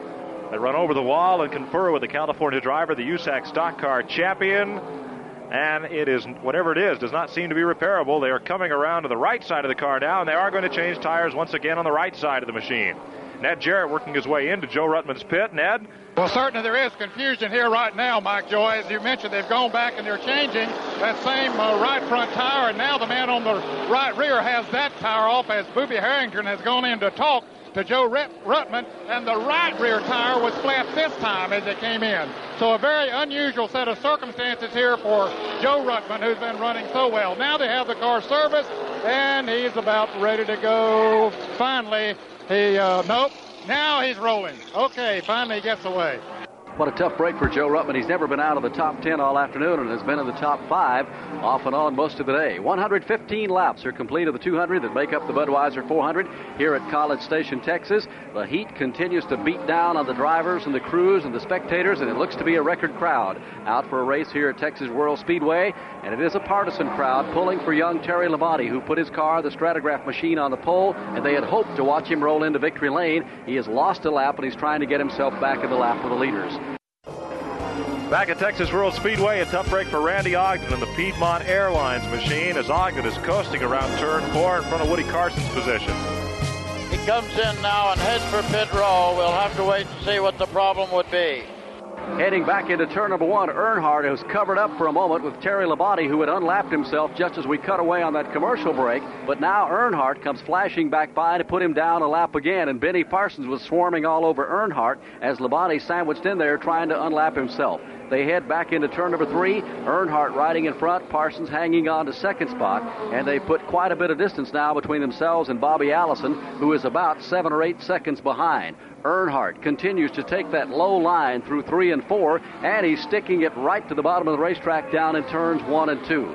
But it is an unusual line that we have seen here this afternoon with a Wrangler driver, Dale Earnhardt. But it is characteristic, Barney, of Earnhardt's style, especially last year when he won the Winston Cup title. Just find a comfortable place to run, and who cares if anybody else likes that groove or not. And for Earnhardt today, it's been right on the bottom. Joe Ruttman tries to catch a draft off the defending Winston Cup champ out of turn number two, and it is just unbelievable how low, Barney, he's able to put that race car and keep it at both ends of the speedway. Well, his young crew is so talented. They learn so much, and of course, with Dale Inman being added to the crew, he is one of the best chassis men in the business, being able to make a car work and get around the racetrack. And he has tried so hard, the whole team, to turn it around, to get things going for them. In fact, we talked with Dale yesterday about his bad luck this year, and despite all the bad luck, he kind of keeps a cheerful attitude and seems to think he can still get it done. He still hangs in there every race. No, I've got to win again sometime, and uh, you know we we've got a good team, and finally got a good sponsor this year, Wrangler Jeans, and, and everything's just working real good uh, for the team. Other than we just haven't won yet, and uh, it's got to happen. We we uh, we ready for it, and uh, we worked hard enough to earn it, and you know it's it's going to happen. Let's take you back through the field at 100 laps. That was about 19 laps ago, but give you an idea on how all of the competitors are running. At the halfway point, Benny Parsons was the leader. Dale Earnhardt was in second. Bobby Allison third. Fourth was Richard Childress, who's having an exceptionally fine afternoon this afternoon, picking up sponsorship today from Texas Steel Haulers for his Pontiac. In fifth was Harry Gant, sixth Terry Labonte, and seventh was Lake Speed. All those cars on the lead lap. Dave Marcis had fallen one lap behind in eighth. Ninth was Jody Ridley. Tenth, Richard Petty. Eleventh was Ricky Rudd. Twelfth to Joe Ruttman. In the 13th position was Tim Richmond. In the 14th spot, three laps behind, was Randy Ogden, who is right now just come off of pit road. In 15th, four laps down, is H.B. Bailey. 16th to Richard Childress. 17th is Tommy, or 17th rather. 16th is James Hilton. 17th is Tommy Gale. Five laps down, 18th is J.D. McDuffie, and 19th is Buddy Arrington. Six laps behind, the 20th position is Cecil Gordon. In the 21st spot is Lowell Cowell. 22nd is Dick May. Seven laps down. In the 28th position is Rick Baldwin from Texas, and 29th, rather, 24th would be Jimmy Means, would be the last car running. Mike in turn one, a good bit of smoke from behind James Hilton, the Palatine Automotive entry. Now smoking rather heavily as he goes up the banking of turn number one. He has the car under control. Hilton putting out a lot of smoke, drops the car right down to the apron of the track. We do not see a caution flag on the speedway. And also smoke coming from Jimmy Means, car number 52. He was given the black flag as he passed by you, Barney. Just uh, this lap, uh, he'll be coming in, and the NASCAR officials observing that the smoke coming from his car. Well, that would be two cars if they put him in the garage area that Jimmy has lost here this afternoon. He has two cars that he brought to the West Coast. Baxter Price started the number 50, and it is already retired, so it'd be a bad day for him here at Texas. Benny Parsons is just eating Dale Earnhardt alive, trying to get the lead as they cross the start finish line and head back into turn one. It's a lot of traffic because Childress is there, so too Ruttman, likewise Harry Gant. Now this time as Earnhardt goes high, Benny goes down low. Earnhardt went uncharacteristically high in turn two. Open the door for Benny Parsons, who works well downstairs. Parsons, your leader. Earnhardt is second now, and moving also is Ruttman. He's there watching. Heading up into turn number three, Earnhardt may be setting up Parsons to see what he can do with him over in three and four. He's got the low groove, but he got out of shape going into turn number two, and it cost him the lead. Here's Dale right down at the bottom of the racetrack up at Woody Carson's position. And they're side by side as they're coming out, but it's Parsons holding on to the lead with Earnhardt running second, Labonte sitting at third. Trouble out of turn number one. Ricky Rudd, car number 88, now smoking severely as he takes it low on the racetrack. The rest of the field, including the leaders, go by him to the high side as caution is displayed. This is the third caution flag of the afternoon. Now they'll race back to the start finish line. Parsons is in the lead. Labonte trying to unlap himself, and Earnhardt trying to grab onto the lead as they head down the back chute. It is still door to door for Terry Labonte and Benny Parsons as Terry is trying to get back on the lead lap. They head to turn three. And Harry Gant's got to go because they'll almost overhaul Gant and put him a lap down. They're up in front of Woody Carson racing for the flag. Yes, they are, and here they come, and it's Benny Parsons. Earnhardt is back in second place. Labonte is coming down. Labonte is not going to make it. Coming And down to the line, Terry Labonte dives right between Benny Parsons and Harry Gant, and he gets his lap back. By about six or eight inches, Barney. I was looking straight across as you were at the start finish line, and he just barely made it. He used the draft both of Gant and uh, Benny Parsons to squeeze in between them, and Gant managed to stay out there also. He was just about to go a lap down. As there came off of turn four that time, there was no room, and then suddenly it opened up, and Labonte made the move. The Texas fans love it. They all come to their feet, were cheering when the caution came out, hoping Labonte could get himself back in the lead lap and have a chance to win here in his home state this afternoon. He has unlapped himself and is back on the lap with the leaders. 124 laps are complete, and this is the third caution flag of the day in the Budweiser 400. Well, it's a drag race off pit road between Harry Gant and Dale Earnhardt as they scoot back onto the racetrack after a round of pit stops. Richard Petty pits the STP Buick. He's going back out on the speedway as they're all fitting under this third caution flag of the afternoon on a hot and humid afternoon at Texas World Speedway.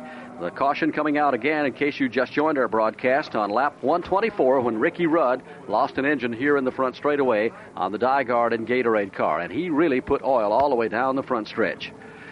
But the big move of the race has just been made by young Terry Labonte, who started on the pole here this afternoon. He sandwiched himself in between Benny Parsons and Harry Gant, drafted off both the cars, and as Ned Jarrett told you, he came across the start finish line about eight or nine inches ahead of the leader, Earnhardt, at that time, and Parsons to scoot himself back in the lead lap, and he's determined to win this race. Well, they call Labonte the Iceman, and it was a particularly cool move that he made, getting around and coming back to the start finish line at the expense of Harry Gant, as Gant ended up a lap down as they came back to the flag. Ned Jarrett is down on pit road with a wireless microphone. Ned, on his way. We're in the garage area here as Ricky Rudd has just uh, rolled the Gatorade car number 88 in here with water all coming from under that car. Ricky, did the engine let go?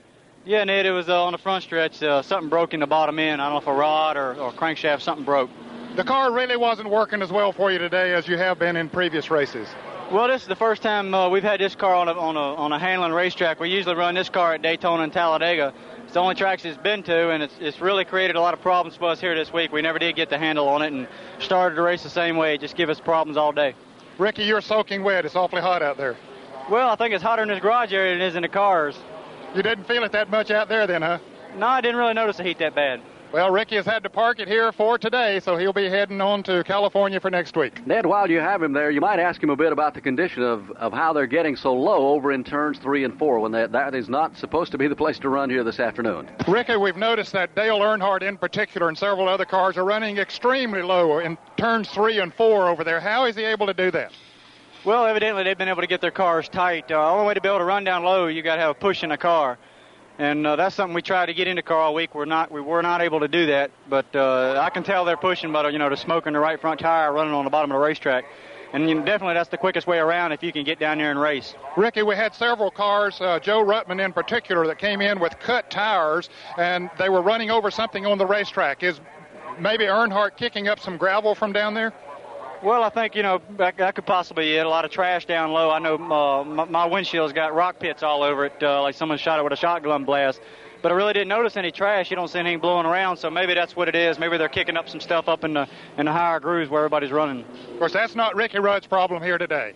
We are back under green on lap 129, and they come up to full bore. Benny Parsons gets the jump on the field in that Melling Tool Ford of Bud Moore, and he is pulling Earnhardt now by some seven or eight car lengths. But Dale begins to reel him in a little bit in turn one. Dale tries to cut it down to four car lanes. Bobby Allison is back by eight car lanes. He is running third and going fourth at this juncture is Terry Labonte again back on the lead lap. Off turn number two now. Your leader is Benny Parsons by a car length over Dale Earnhardt. He closes. Then back 12 car lengths to Bobby Allison and Labonte. They'll mix it up now for third. Also a challenge for the lead. And Earnhardt makes a move on the inside. Earnhardt has taken the lead from Benny Parsons as he comes low in that groove through turn three and four. It is Earnhardt and Parsons now as they come down for the straightaway. Dale Earnhardt again takes that low run and scoots back into the lead. Benny Parsons drops back to second spot. Allison is back to third. Let's go to the garage and Ned Jarrett. One of the cars that dropped out there just a moment ago as Ricky Rudd blew an engine with James Hilton, and did the same thing happen to you, James? Yeah, I lost the valve, I think, Ned. It was running pretty good and just quit all at once. James, that's a terrific pace they're setting out there this afternoon. Well, the track, uh, for the shape it's in, I don't see how the wheels are staying on, but they are. I guess, I guess uh, stock car racer ain't got enough sense to, you know, to slow down, just run wide open. Whoa, there's trouble in turn number three. Lake Speed is out of control, goes on the grass, skids up through the infield area, then comes back onto the racetrack, and caution is on the speedway. Another car also involved. Let's go up to Woody Carson. Okay, it was Lake Speed all the way down through water. He came back up the top of the groove. He turned around. He is going in the right direction. He's heading down toward pit row. Two other cars came through the water, and uh, they're sitting in rest in the grass somewhere off of it. We could not identify them from this location as they were too low on the track, in behind campers in the infield area. But Lake Speed is okay. He's coming in now, and uh, apparently a couple of cars got locked up back on the back straightaway. Here is Lake Speed on pit road, and there's quite a bit of sheet metal damage on the right side of the car. The other car, the blue one that skidded up on the racetrack, also appeared to be number 71, Dave Marcis, and there may have been a third car involved in that. We're checking with the NASCAR officials now as water went flying everywhere when they scooted off on the grass heading up into turn number three. This is the fourth caution flag of the day coming out on lap number 132 when Lake Speed went off the racetrack going into turn number three. Mike Joy. Believe the third car involved, and it's bad news for the home state fans. It looked to be Terry Labonte's car that is parked at the infield grass at turn three. facing our position. The car went through a mudslide of about 200 feet before finally coming to rest, and it is pointed facing off the racetrack down at the inside of turn number three. We'll report further just as soon as we can verify that with NASCAR.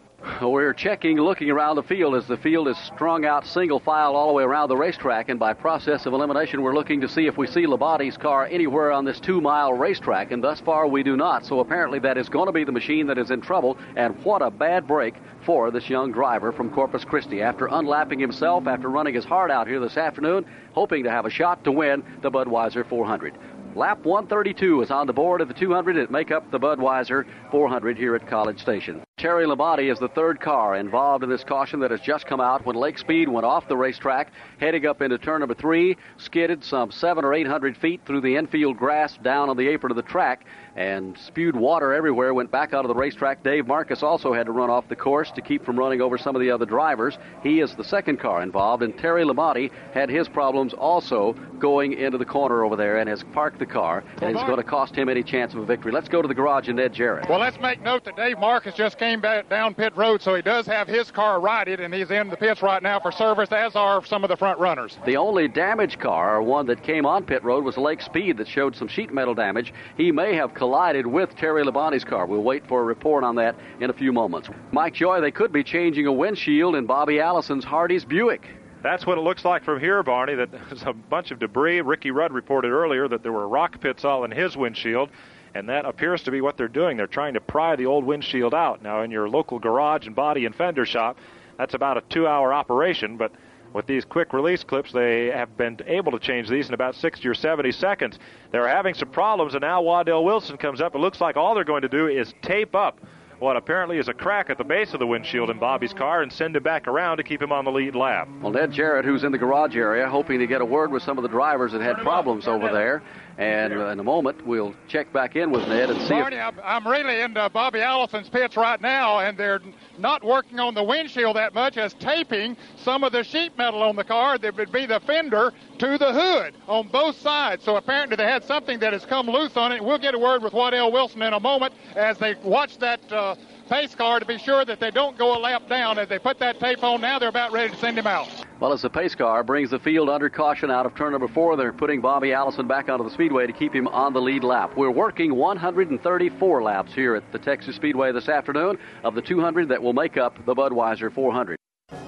Back at Texas World Speedway, a lengthy caution flag being brought out for the fourth time this afternoon over at turn number three when Lake Speed went off the track, hit the dirt, about 800 feet, came back onto the racetrack. Dave Marcis and Terry Labonte also involved in that altercation over there, and it's going to cost Labonte any chance he had of winning here this afternoon. Let's go back to the pits and Ned Jarrett. Well, Barney, just as we were about to go away on the commercial, I learned in Bobby Allison's pit that the rear hood hinges had broken on his car, and what they have done is taped the rear of the hood down to the fenders. Right now, we're in Lake Speed's pits. They're about to bring him back in for a change of windshields. They are indeed going to change the windshield on Lake Speed's car and try to get him back in the running. So the speculation that we made that there was a lot of pitting of windshields here this afternoon, some of those windshields are cracking and they're having to replace them. As Ned Jarrett makes his way back up pit road, if he can get up to Terry Labonte's pits, we might find out what the condition of his car is and that if he will indeed be able to get back in. Most of the crew is still in there, so we're not really sure how it, how serious the damage is to the car. Apparently, whatever it is, the wrecker is at the scene over in turn number three, down on the apron of the track, and they're trying to get his machine back to the pits. Well, Barney, as I walk down pit road now, Lake Speed did come in, and he did not have a windshield in the car at all. So all they got to do is just put one in. They don't have to take the old one out. Well, I think the I think that spin up in turn three did a pretty good job of removing that. 130 lap rundown showed Earnhardt as the leader, Benny Parsons in second, and Bobby Allison third. That's just the way they were running right now. Terry Labonte was the fourth place car when he crashed in that incident in turn number three. One lap down, Lake Speed, Harry Gant, and Richard Petty. Two laps behind, Richard Childress, Jody Ridley, and Dave Marcis would now be the 10th place car, with Labonte slipping a couple of laps down as a result of the altercation at turn number three. Go back Mike to Ned Joy, Jarrett. I'm in the pits in Terry Labonte's pits with his Bob, with his dad Bob. Bob, have you had any word from Terry by radio? No, we hadn't heard a word. So you don't know what its uh, condition of the car is or anything. Oh, Dale Earnhardt said it was pretty bad. It tore it up pretty bad. Well, that's the report from Terry Labonte's dad, Bob, who is one of their pit crew members. Harry Gant is in the pits right now with the hood up on his car. They're adding some oil to it, I believe. No, they're not. They're setting the timing on the car. We've seen some very unusual things happen here this afternoon, or some things happen in the pits that we normally don't see, but he's taking advantage of this caution period to set the timing on the car. It is definitely not running up to par. Well, Ned, you can tell Bob Labonte that they've just took put the hook onto Terry's car, and the damage to the left front of the Billy Hagan Stratagraph machine is fairly extensive. On car number 44, they're just now bringing it up on turn number three and around and back toward the garage area. Well, that puts a sinking feeling in your stomach for a youngster like Terry, who has drove his heart out here this afternoon after starting on the pole and really running extremely hard all day to stay up in that lead lap. He got down a lap, made it up a moment ago when the caution came back out, and then to get involved in an accident that is no fault of his own, apparently going down the back straightaway when Lake Speed had some trouble going into the corner. It has now put him out of competition. I talked with Terry yesterday, right after he won the pole. He really liked his chances of winning here at Texas this weekend. Yeah, I really do. Uh, I'd say this is probably our best, our best shot of the year right here. You know, just looking at our past record and how we've done here in the past. But it is all over for young Terry Labonte. He'll have to wait for another day to win on his home track here at College Station. 136 laps complete of the 200 that make up the Budweiser 400 here on a hot June afternoon at Texas World Speedway, and the attrition rate is eliminating quite a few drivers as we still have quite a ways to go, some 64 laps remaining. 12 of the 34 original starters are now out of the race, and to give you a quick rundown, Terry Labonte's car is just now being towed back to the pit and garage area. There's damage to the left front and the left rear of Billy Hagan's Stratagraph Buick, and the entire front end is pretty well crunched in, and that will take him out of contention. Ned's right in front of the car. Yes, Mike, and the right side is really banged up worse than the left side. He got into a mound of dirt on the uh, backstretch over there where that spin was, and every corner of that automobile is banged up. Terry is still sitting in the car with a very disgusted look on his face. We're making our way into the garage area to have a word with him. Well, you could hear the Texas fans, Mike, as they towed the car through the pit wall and take him out of competition, giving him quite a cheer here this afternoon after one of the strongest runs we've seen him post in a long time. Well, Labonte will be credited with 23rd finishing position after sitting on the pole and running up well up among the leaders all day. Ricky Rudd went out with a blown engine, as did James Hilton. Bobby Wawak's cars in the garage area, along with that of Roger Hamby. The number 20 car of Rick Newsom hit the wall in turn number three. He's out. Darrell Waltrip has cracked a cylinder head. Kyle Petty has lost an engine. Frame damage in a practice crash yesterday has sidelined Morgan Shepherd's machine. And also out of the race are the cars of DK Ulrich, Kirk Shelmerdine, and Baxter Price. All three of those cars going out within the first 10 laps of this Budweiser NASCAR 400. Here's Lake Speed's car coming by, and the damage to the passenger door and the right rear fender. It's just cosmetic. It was enough uh, to make him have to come into the pits and make some repairs to move that sheet metal, and they replaced the windshield, as Ned Jarrett explained. Tim Richmond getting right side tires on the Uno Oldsmobile. Dennis Connor and the crew administering to Richmond, and he is down off the Jackson away, and it's a long, lengthy pit stop for Harry Gant with the hood up on the Reynolds and Needham Pontiac, car number 33. It's unusual because this team has had good, consistent finishes all year long with Travis Carter as the crew chief. And of course, they get their engines from Junior Johnson's racing team up in Ronda, North Carolina. And they've had a very strong engine and been in contention to win. They finished second on numerous occasions. And it's just the big question on everyone's mind is how much longer before they can win a race. We're ready to go back to green racing here at College Station, Texas. Harold Kinder waves the green flag, and Benny Parsons comes really up through the gearbox in a hurry and jumps out in the lead, takes him down into turn number one. Earnhardt rides in second spot. Quickly, let's go to the garage and Ned Jarrett. We're standing by with Terry Labonte, who's here looking over his mangled number 44 car. Terry, what happened? What caused the accident? Oh, I was lapping a slower car down the back straightaway, and and you know half of them don't move down for you, so you got to pass them on the inside. And I, I went by him on the inside and I started moving back up against the wall, and I guess you know, you know, naturally when you do that, they just want to race with you anyway. And he clipped me in the quarter panel. You know, I might have moved up a little bit too soon, but uh, you know, he could have he could have eased off and let me in. So anyway, it caused you to spin. This has to be one of the most disappointing days of your career. It really is. You know, the car was really working good, and uh, you know, I can't I can't say no. I can't say anything you know, uh, the car was really working good, and I really thought we had a shot at winning it, but uh, you know, it's the way it goes. Well, you had made an awfully cool move getting back in the same lap with the leader. Sorry to see you out of it here today. You can hear the heartbreak in Terry Labonte's voice because he really felt like he had a shot to win with Jake Elder working on the crew with them here. And Jake will also go to Riverside, California and be the crew chief on the car out there. So maybe next week they can put it together for the Warner Hodgdon 400 at Riverside. We are up to racing speed again under green after a lengthy caution flag. 140 laps complete, 60 laps to go. And the Budweiser 400, here comes the front pack. It is Earnhardt riding out front. Parsons goes after him for the lead down in turn number one. Benny works to the inside of Earnhardt. Benny has worked well down there. He stays glued low. Earnhardt goes to the high side, and Benny has the lead. So Benny Parsons, using the Earnhardt tactic, goes low, takes the lead. Earnhardt now in second. Bobby Allison is right there, nose to tail in third. Then comes the Richard Petty automobile, still a lap down. Midway down the back straightaway, equidistant between cars one, two, and three. Parsons, Earnhardt, and Allison. And it's now Earnhardt trying to make a move on Parsons, but Parsons is going down low on the apron to stay out in front. As Parsons keeps Earnhardt behind him and Allison moving there. Also Petty trying to get out of it. Here they come. Front three ride nose to tail, just about a car length apart, with 141 laps complete in the Budweiser 400 here at College Station. Dale Earnhardt and Benny Parsons and Bobby Allison bringing this crowd to their feet lap after lap as they're dicing for the lead in the Budweiser 400. But it is Earnhardt still riding the low groove in three and four and keeping everybody back in second, third, fourth, and right on back through the field. Here's Dale back to the line. The Wrangler machine is in front. Riding second is Benny Parsons. Third is Bobby Allison. Richard Petty is being indicated as the fourth place car. Let's go to the pits and Ned Jarrett. We're standing by with Travis Carter, who is the crew chief on Harry Gant's Skoal Bandit. What's the problem with it, Travis? Apparently, some, we had some malfunction with the distributor about midway, and it just got worse and worse, and we finally had to stop and change it. You think it's okay now? It, it looks to be running okay. But he's lost a lot of time, so Harry Gant out there trying to make up some of that lost time. Down into turn number three, Dale Earnhardt leads what has become a fierce battle for the lead. They are racing in earnest. Earnhardt in the Pontiac. The Ford Thunderbird of Benny Parsons and the Buick of Bobby Allison are three cars tied together like a short express train coming off of turn number four back to the start finish line single file. There is not two feet separating all of the three of them. Bobby looks to the inside. Allison, that is, entering turn number three. Cutting low again is going to be Earnhardt. But here's the battle for second place. Allison is downstairs. Benny Parsons going high. Allison steps on the button, takes the Hardee's special to second spot.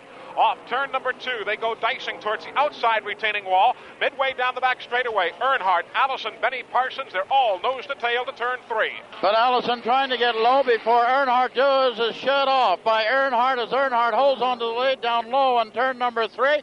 Uh, Parsons now makes a move inside on on Allison, but let's see it's Earnhardt and Allison and Parsons. As they come back to the line, Dale Earnhardt leads them down to the stripe. He put a cool move on Bobby going into turn number three. Bobby was had the position on him going into the corner. He cracked the throttle, made Bobby come out of it also. Allison goes after the lead in one and looks like he's going to get it. He'll work downstairs, kicked Earnhardt to the high side. Benny Parsons also works well downstairs. He'll sneak by, taking the free ride from Allison. So Earnhardt now dropped back to third spot.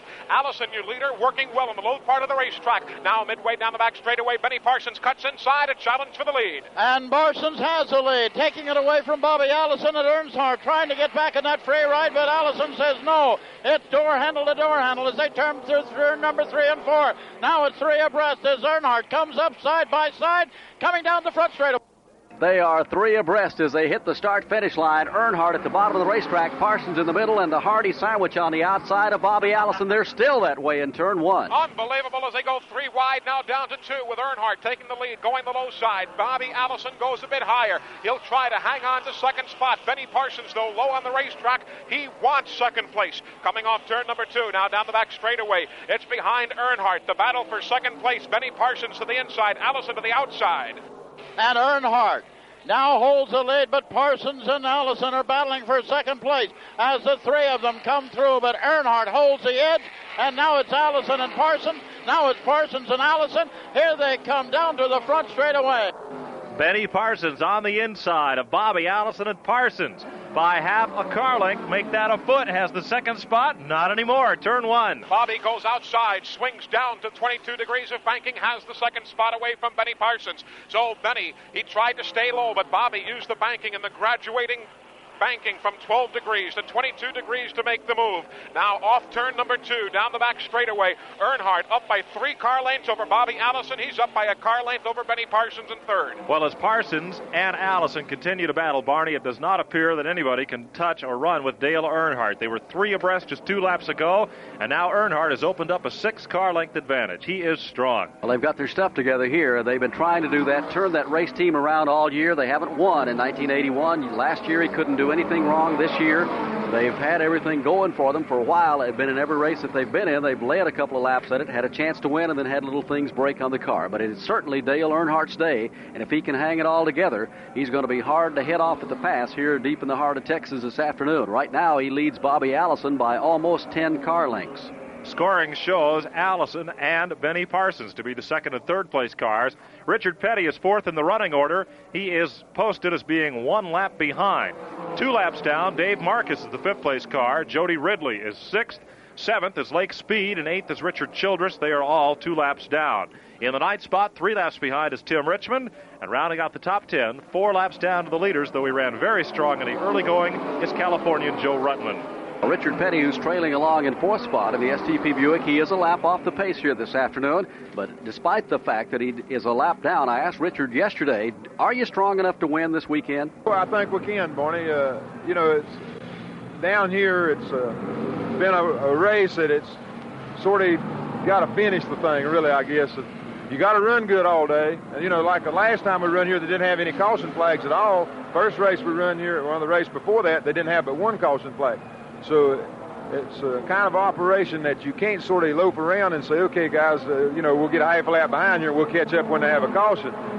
You're going to have to run wide open all day long, and uh, and when you run wide open all day long, then you take more of a chance of having problems with the car, and everybody else does too. So we feel like our cars are prepared as good or better than anybody else's, so we're ready to run the whole thing wide open. Richard is running wide open. He just got a lap down a little bit earlier this afternoon. He's been right up there within striking distance to get it back. Terry Labonte got his back a little earlier, but Richard just hasn't had the right brakes come his way yet, but he still has plenty of time. 151 laps are complete, 49 laps to go in the Budweiser 400.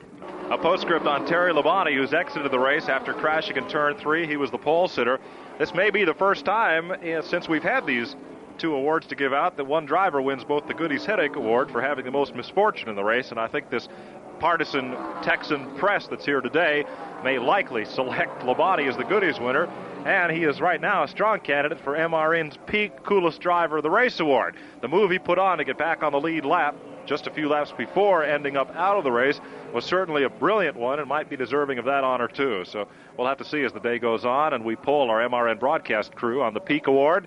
And the press box comes up with your Goody's tabulation. Just see where Labonte and the other drivers of the 34 car field wind up in those tabulations. 154 laps complete as Dale Earnhardt leads Bobby Allison and Benny Parsons by the start finish line. Richard Petty is beginning to sneak ever closer to the lead position in an effort to get his lap back. He's one lap down, running in fourth, and in the lead draft.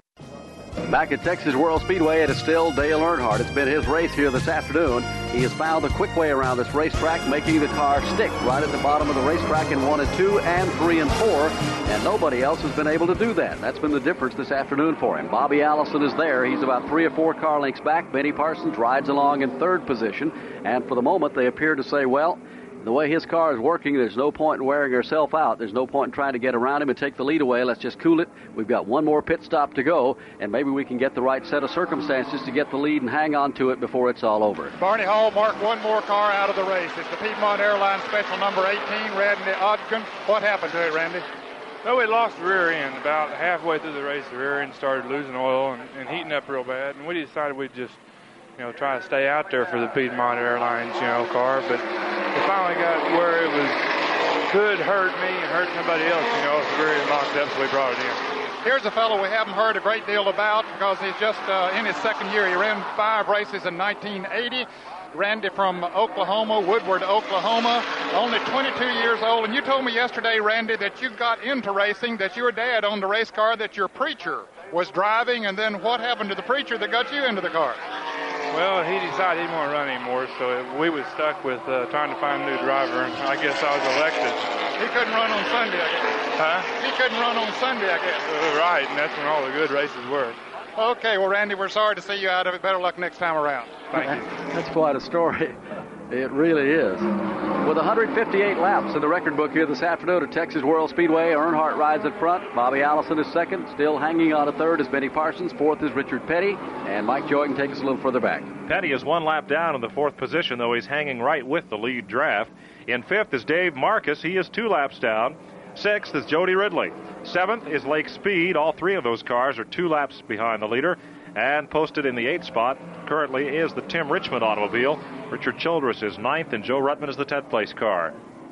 Benny Parsons is hoping to turn the Melling team around here this afternoon. They've won one event up at Nashville Speedway a couple of weeks ago, and they went to Dover. They had high hopes of maybe getting things going their way after a slow start this season in Bud Moore's car. They got involved in a wreck up there about lap number three due to no fault of their own and put the machine out. They've had trouble finishing all year. Well, Benny's flexing the muscles in turn one now. He cuts to the inside of Bobby Allison in a bid for second place, eight car lengths behind your leader, Earnhardt.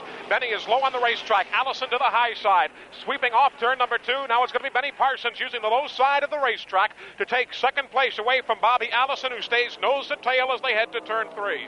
And there's still Parsons out in front of Allison as the two try to close in on Earnhardt. Earnhardt has the lead but takes that low groove. Parsons and Allison going low with them. Parsons is the first one to come up high. Earnhardt is up there, but Earnhardt hangs on to the lead as Parsons closes. Well, as they come back to the line, if Benny could make that car stick at the bottom of the racetrack, Mike Joy, he'd have a good shot at running as strong as Earnhardt is. Earnhardt's strong suit this afternoon is the line he is able to take through the turns. It's the short way around here, Barney, even more so than at Dover, where we're accustomed to seeing some drivers run the bottom of the track, some the middle, and some the very top. If you're on the top here, it is definitely the slow way around due to the long circumference of these turns. But I have to say that this, I think, is the strongest we have seen Benny Parsons all year in a super speedway race. The car has been right up there, right in the thick of things all day, and he's hanging tight on Dale Earnhardt. Well, the back, you're exactly right. That is the strongest we've seen that car run. I talked with Bud Moore this morning and asked him how he felt his chances was here today, and he says we feel real good about it. He says we have a new concept in an engine here today that's producing more horsepower than we've been producing in the past, and he said we feel good about it. He said everything is brand new in the engine. He says we are turning it more RPMs. In other words, they have a little bit lower gear than they normally pull. He said if that thing will hang together, it's going to be tough, and it is tough as Eli Gold sees him come off on number two. As they work off the number two turn and down the back straightaway, Earnhardt not able to shake Benny Parsons at this point. It's about a car length between the two. Then Benny has about five or six car lengths back to third place runner Bobby Allison in turn three. Earnhardt holds that lead and it's low in that groove, way down. Parsons holds just a little bit up uh, on that side banking. Now Earnhardt comes back up as they head for the start finish line. Coming back down to the line, Earnhardt just will not be headed off here this afternoon as the laps wind down in the Budweiser 400 at College Station, Texas. 162 are complete. Caution is back out here at Texas World Speedway. Let's go to Eli Gold at turn one. It involved three cars in turn number one as the cars began to work their way through, and it involved some of the slower cars. The DK Ulrich automobile, that car number 40, driven today by Rick Baldwin out of Corpus Christi, Texas, it began smoking rather severely. He took it down onto the apron, but closing in behind him, the 77 automobile, that of Lowell Cowell, and the Cecil Gordon automobile, and all of a sudden, all three cars began to spin around. They kicked up a good bit of smoke. They've come to stop near where the Kyle Petty car was earlier, where there is still, even at this late juncture, some of the speedy dry on the racetrack. So as a smoke screen came up, the three cars spun around. Baldwin continued away, as did Lowell Cowell, but Cecil Gordon is the car right now still residing in turn number one. Cecil is okay. We saw him poke his head out and look around, but uh, the other two cars have gone on their way. So caution is out for the fifth time this afternoon here at Texas World Speedway. Caution on lap 162 with a spin down in turn number one involving those three automobiles. Everybody's on pit road. Ned? This should be their last stop, Mike. There's uh, only 35 laps to go. They should be able to go the rest of the way. Benny Parsons and Bobby Allison are in for a four-tire change. Bobby Allison, uh, or Benny Parsons is beating Bobby Allison out. As he goes down pit road, he should retain the lead. And here goes Dale Earnhardt after changing four tires. He passes Bobby Allison going down pit road. So your one, two, three cars will remain Benny Parsons out front, or it will be when the green flag drops again at least. And Dale Earnhardt second and Bobby Allison third. Richard Petty did not make up the one lap that he was down, so he remains a lap behind the three leaders. On pit road, the cars of H.B. Bailey, J.D. McDuffie, the Dick May automobile, Ronnie Thomas, Tommy Gale, Jody Ridley, Joe Ruttman, and Buddy Arrington receiving service. With the caution out, 34 laps to go here at College Station, Texas. The Ford, the Buick, and the Pontiac, the three cars at the head of the field. Earnhardt, the Wrangler Jeans Machine Pontiac, Bobby Allison in the Hardee's Restaurants Buick, and the Melling Tool Ford, the Bud Moore car for Benny Parsons. Three different types of machines, and certainly, Barney, three different driving styles up there in the front three spots. Well, Earnhardt has definitely has the advantage. I think all of our guys on the crew here will agree this afternoon the way he's been able to run in the corners, and almost all the drivers predicted that that would be the winning key here today. If some team came up on the right combination to make the car work the shortest way around, which was down very close to the apron of the track, and hang it together all day, would be hard to beat, and that's been Earnhardt's strong point all afternoon. But this race is far from over with 166 laps remaining. Set to go back under the green with 33 laps remaining here in the Budweiser NASCAR 400 at College Station, Texas. Benny Parsons was the first man out of the pits. He heads the field. Dale Earnhardt is second. Third is the Bobby Allison automobile. Fourth, one lap down, would now be Richard Petty. Three cars in a group at two laps down. Dave Marcis holds the fifth spot. Sixth is Jody Ridley. And then Tim Richmond is posted as being three laps in arrears. Richmond, next man in the running order. As the field has been decimated by attrition, 14 of the original 34 starters are already out of the race. Set for the restart, Barney Hall. Pace car is on pit road. Jimmy Means is bringing his car into the pits just as we go back to green. It's going to be a costly stop for him as they get ready to run down for the checkered flag. Harold Kinder puts him under green. Parsons up through the gearbox in a hurry, trying to pull away from Dale Earnhardt and keep him back there as they hit turn one. And as Bobby Allison now tries to make it a charge to third spot, it's Dave Marcis cutting in front of Bobby for the moment, so he's caught back in traffic. Bobby Allison is. Meanwhile, back at the point, Benny Parsons, your leader, nose to tail with Dale Earnhardt. Then working his way low on the racetrack is Harry Gant's automobile, then Marcis, then finally Bobby Allison caught back in the traffic midway down the back straightaway. It's Earnhardt with the bid for the lead. Earnhardt moves to the inside of Parsons. Earnhardt is going to go through turn number three on a very low groove. Parsons drops in behind him, holding down second place, and Bobby Allison moves through traffic into third position as they come down through turn number four. Bobby Allison got caught back in traffic a little bit on that restart, but once he found some daylight, he really wound her up, and now he's reeling in the front twosome of Dale Earnhardt and Benny Parsons. And Eli Gold, he is coming in a hurry. Bobby is making tracks right here. He's in a giant rush, and as he closes it down to about six car lengths in arrears, he still continues to work his way, maybe a half groove higher in turns one and two than both Earnhardt and Benny Parsons, who are staying glued low to the racetrack right here. Midway down the back chute, it's about 15 to 18 car lengths behind is Bobby Allison. Your leaders Earnhardt, Parsons in second. They're in turn three. And Earnhardt holds that lead as Parsons tries to drop down underneath, but Earnhardt says, No, you don't. Earnhardt holds the lead. Parsons still looking for a way around as they turn through turn number four. Charging up on the high side of the racetrack, Dave Marcis is locked in a battle with Jody Ridley and took uh, quite a bit of time getting around Harry Gant. That held up Bobby Allison, and Allison has some ground to make up down at turn one. He does. Bobby Allison has lost a good bit of real estate as now Benny Parsons goes to the high side in turn one. He does not attempt to pass as Earnhardt stays glued down low. Bobby Allison now leading a charge of Richard Petty and Joe Ruttman behind him. Those other two cars again laps down. Midway down the back straightaway, Earnhardt by a half car length over Parsons and a good distance back to Allison. Benny... Parsons now close into Earnhardt as they come through three, but Earnhardt starts to pull away again by going low in the groove. Parsons stays with him this time, hoping to make a move down that front straightaway. Parsons still looking for a way around Earnhardt. Earnhardt and Benny Parsons drafting 1 2. They've got about a second and a half lead on third place, Bobby Allison. 29 laps to go. A very interesting observation by Ned Jarrett a moment ago on the strategy right now of Dale Earnhardt and Benny Parsons. Ned? Benny is running right on the back bumper. He's not making no attempt to pass, and that's very smart that he's doing that. They're using the draft to good advantage right now, pulling away from Bobby Allison. They don't want that third car in there when it goes down to that last lap and they start battling for that lead. Now, Earnhardt don't really know what Parsons can do as long as he sits there in that position, but they both know that they are able to pull away with Bobby from Bobby Allison the way that they're working right now, which is very smart. Take a look at the rundown. All of the 20 cars that are still on the racetrack. Earnhardt is the leader. Parsons is second, and Bobby Allison third. They're all in the lead draft. One lap down is Richard Petty. He's on a lap by himself in fourth position. Two laps behind, Dave Marcis is the fifth place car. Strong run today for Marcis. In sixth is Jody Ridley. In seventh is posted the Lake Speed automobile. They are all two laps down as of the 150 lap mark at this complete rundown. In eighth, three laps down, is Tim Richmond. In ninth, five laps behind, is Joe Ruttman. Harry Gant lost seven laps in the pits. He's the 10th place car. Also seven down is the Tommy Gale machine. Eight laps behind, J.D. McDuffie is 12th. Buddy Arrington is 13th. H.B. Bailey is the 14th place machine. And 15th is the 77 of Lowell Cowell. In the 16th position, Richard Childress is eight laps down. 17th is Dick May. 18th is Cecil Gordon. And 19th is Ronnie Thomas. 20th is Jimmy Means.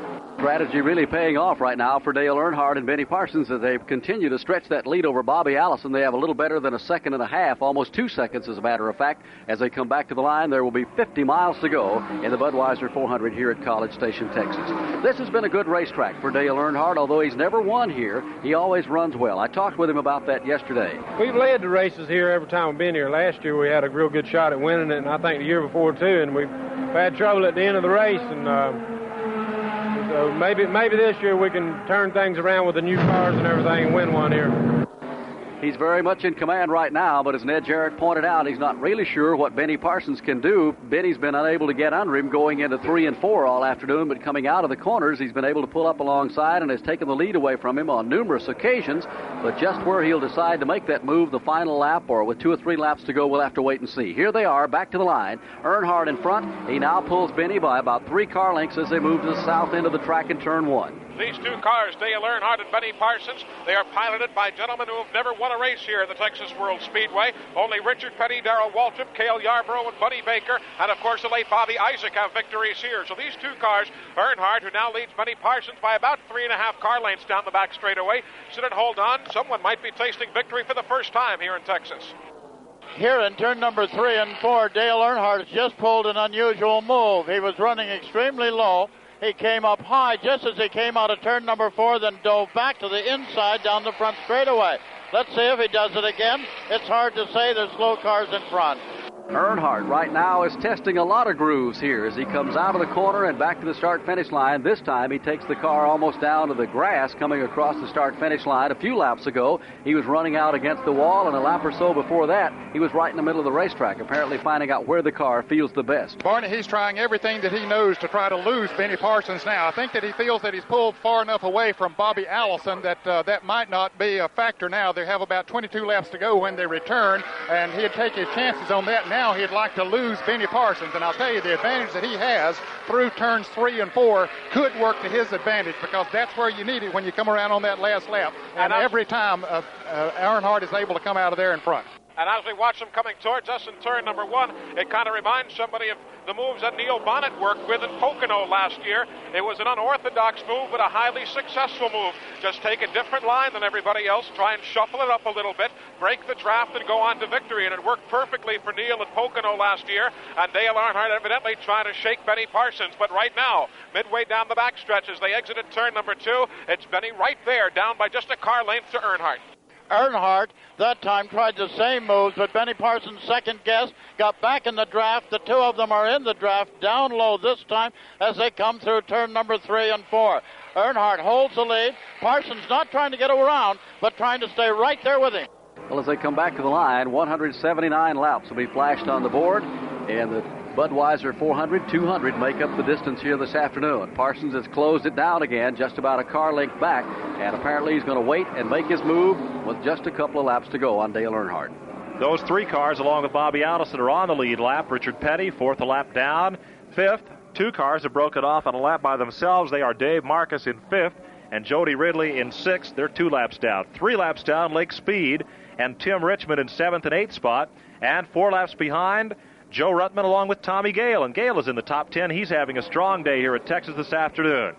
At Texas World Speedway, it continues to be Dale Earnhardt as the laps run down to the Budweiser 400. Benny Parsons drafts along just about a car length back, and for the moment, they have made it a two-way confrontation The who gets the checkered flag here this afternoon. Bobby Allison had been drafting along all by himself, about four and a half seconds behind. Now Richard Petty moves in behind Allison and will help him a little bit to make up some ground as it will, the draft will pick him up a little bit. As they come out of turn number four and down to the line, Earnhardt and Parsons trying to pull away from Bobby Allison, as Ned Jarrett pointed out to just make it a two-way shootout. Let's go to the pits and Ned Jarrett. Barney, one very interesting spectator here this afternoon is a driver from the past that many of the fans will remember, Troy Ruttman, who won the 1952 Indianapolis 500. He also ran some NASCAR stock cars back in the factory days. He drove for Bill Stroppe in the Mercury's uh, in the 19 round 63 and 64.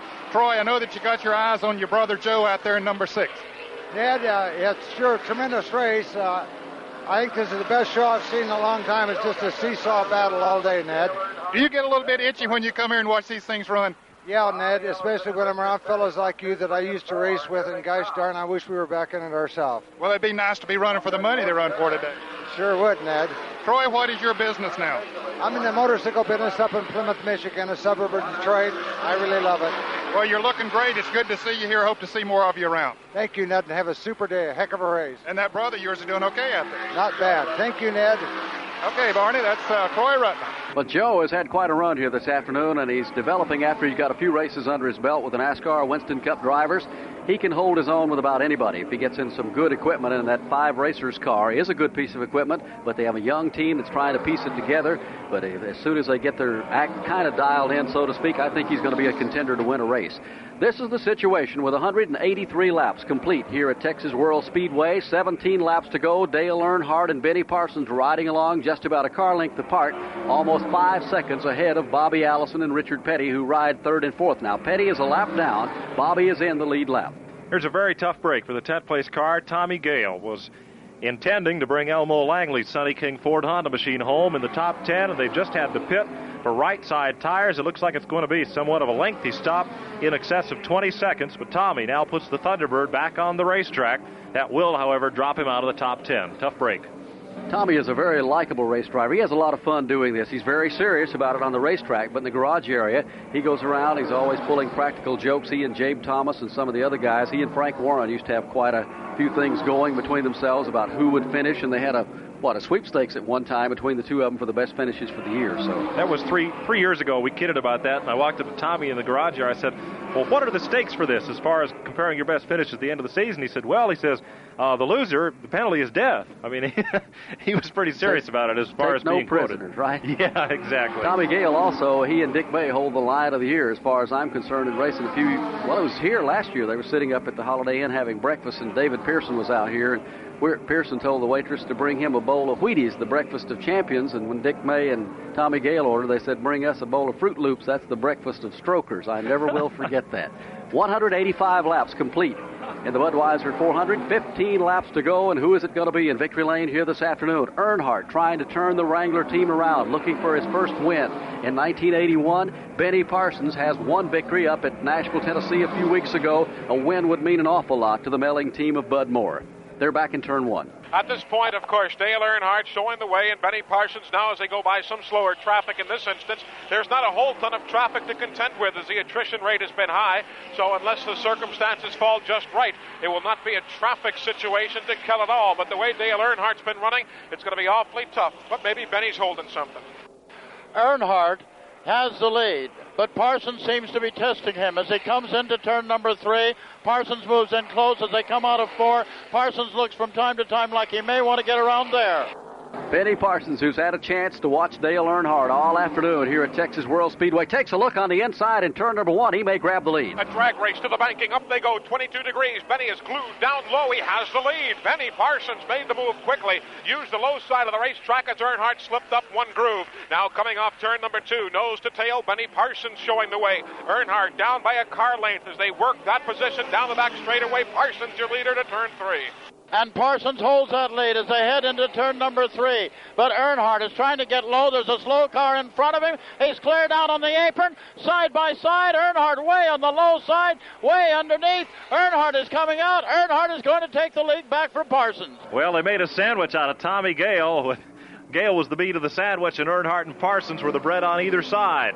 Now there's a true test from both of them, fellows, to see what they can do where on the racetrack. That might be the last lap that we just saw. Back in turn one, this time Benny Parsons goes the lane higher than Dale Earnhardt. Dale stays down low, and he's glued low on the racetrack, side by side. Earnhardt to the inside, Benny to the outside. They step on the button off the turn, and it's Parsons showing the way. Benny pulling now by a half car length over Earnhardt to turn three. Well, who knows what Benny Parsons has up his sleeve as he has whisked the way, lead away from Dale Earnhardt on two successive occasions. We're coming down to 11 laps to go in the Bud 400 from Texas World Speedway. 10 laps to go, the sign being given to Benny Parsons and Dale Earnhardt, and I think as of about 20 laps ago, if you checked the press box or the grandstand, you would have had a hard time uh, taking bets on Benny Parsons to win this race. But the complexion of this race has certainly changed, and it's about to again in turn three. And turn three, it is Earnhardt just going by Parsons. Parsons held him off for a couple of laps, but now Earnhardt coming down on the low side has the lead. Earnhardt, whose strong suit all day here at Texas World Speedway, has been in three and four. He's been able to pin it to the bottom of the racetrack, and when they came out of that corner, he's been ahead of Benny Parsons and Bobby Allison every time it came down to a shootout. Parsons tries him again in turn one. He's there. Inside of Earnhardt, it's Benny Parsons. Looking straight ahead, it's Buddy Arrington in the line of Dale Earnhardt. Buddy goes high. They make it three wide momentarily, but Benny Parsons low on the racetrack. Stepped on the button. He has the edge. Scoreboard says lap 191 of 200. Benny Parsons up by a car length over Earnhardt, turn three.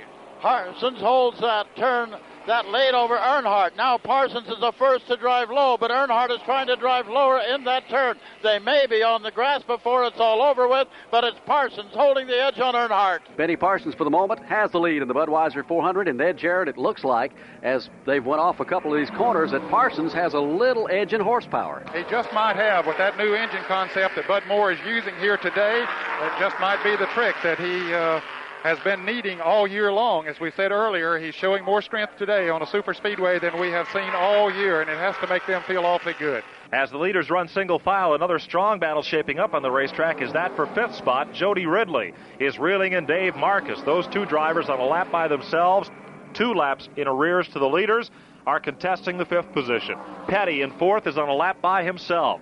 Bobby Allison runs in the third position, about 10 seconds behind the lead battle coming out of turn number four to take the sign. Seven laps to go. Parsons cuts down to the inside, trying to break the draft from Earnhardt.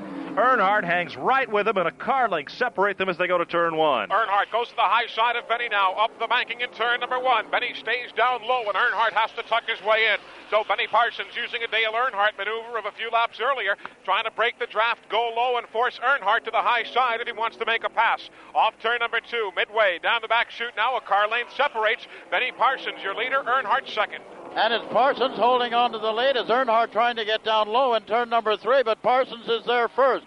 Parsons going way down near the apron. Earnhardt tries to get inside of him. They're coming up on a slow car. Earnhardt may be at advantage. No, Parsons slips through, and Parsons holds the lead. Benny Parsons putting on a good move. He blocked a couple of lanes, made Earnhardt come out of the throttle, and he keeps him back there by just a half a car length as the laps wind down. There are six to go. In turn number one, Parsons in front. Earnhardt rides second, still about a car length back. Exactly, as Benny Parsons and Earnhardt went past the Huntsville, Alabama driver, Jimmy Means. Benny pointed the nose of his car a bit lower on the racetrack, again forcing Earnhardt to go high if he so desired. And now it seems to stabilize as the laps keep counting. Earnhardt down by a car length to Parsons. Each time Earnhardt makes a bid, Parsons is seeming to outguess him by going into that same position. He does it as Earnhardt tries to go low. Parsons goes low enough to hold Earnhardt off. Parsons holds the lead. He comes high out of four. At Texas World Speedway, five laps to go in the Budweiser 400. It is Benny Parsons with the Ford, the Melling tool machine that leads the Wrangler Jeans Pontiac of Dale Earnhardt by but three car lengths in the backstretch. However, for the last lap, Parsons has been able to maintain that three car length advantage, except at turn three. Right now, a break, a slow car, and Earnhardt is on the inside. Earnhardt may have the lead. Parsons went to the high side. Earnhardt has the lead coming out of four. That's the one thing Benny didn't want to do was get up in that high lane because with Earnhardt, as strong as he is, in that end of the racetrack, he could certainly come out of the corner ahead of him. He's proven it all day. Parsons doesn't give up. He's back door to door in turn one. And he'll take the low side, nearly bump as they go around the slower car of Lowell Cowell. Benny Parsons has the lead as he worked to the inside. Earnhardt right there now. Nil is the advantage for Benny. It's nose to tail.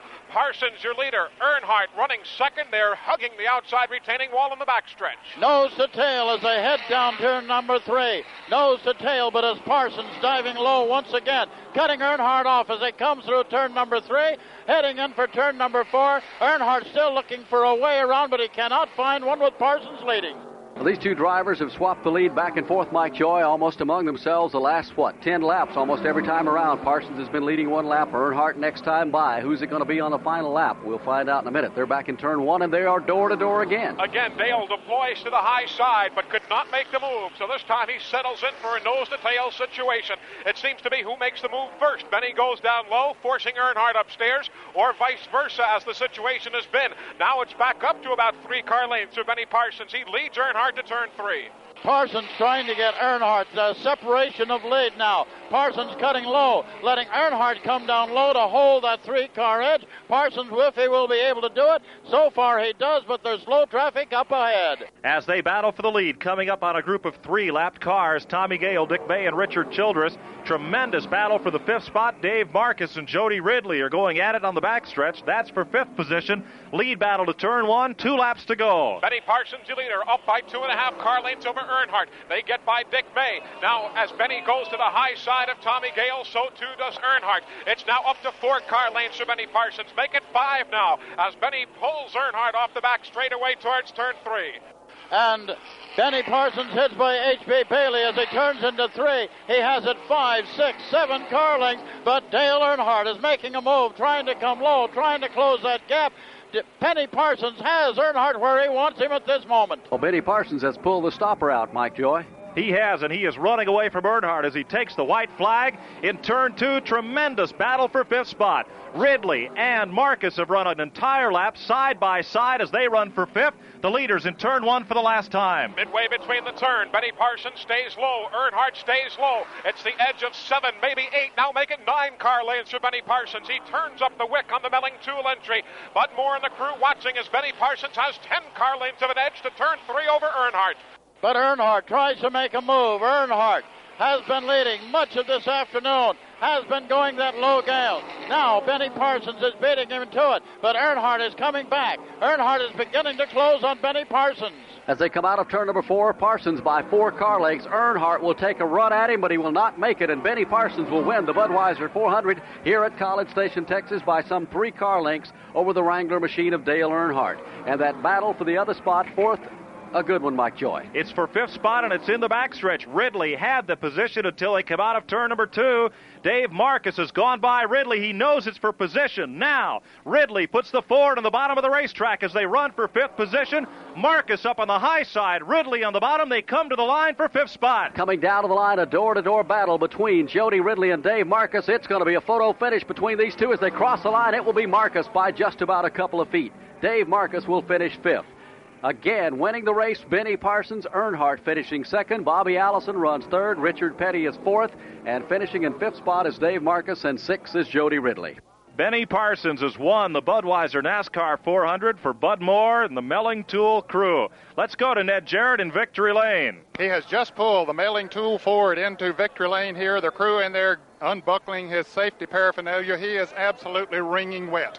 We've mentioned several times that it's been awfully hot, very humid here today at the Texas World Speedway, and certainly he had his work cut out for him to get in victory lane for the second time during the 1981 season. But he's a happy fellow now as he got a smile on his face as he gets his helmet unbuckled, the radio equipment unhooked. Still, there's a lot of equipment we might explain to be unhooked before a driver can even exit one of these NASCAR Winston Cup cars. And most of the time, when they're in victory lane, they sort of take that a little bit slow and easy because they want to get their thoughts collected and their face uh, wiped off to greet all of the fans as they pull out because uh, they know that they're going to be the star and the attention getters. And here he is, Benny Parsons. Congratulations.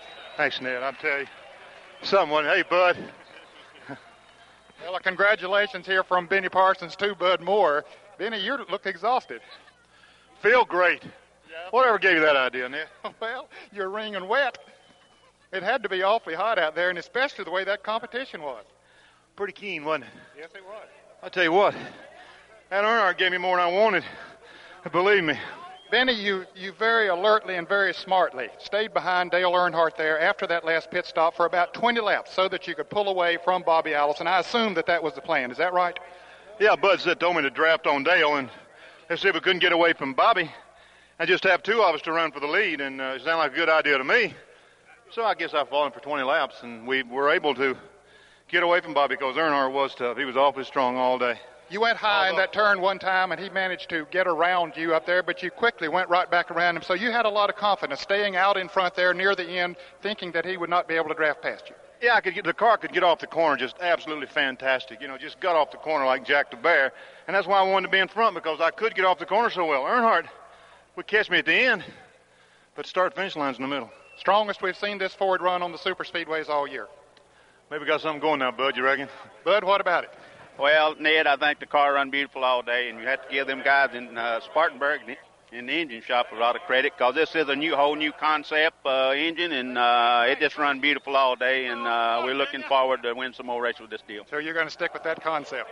Well, I'd say right now we'll be with, in Michigan with this same setup, and uh, the car just run good all day. And Benny drove a real good race, and uh, you have to hand it to my crew, all the crew. The, we beat them every time in the pits. It didn't make any difference. We beat them so bad it was unbelievable. Okay, there's a man with a lot of confidence, and he should have, but should have that confidence because they're in victory lane.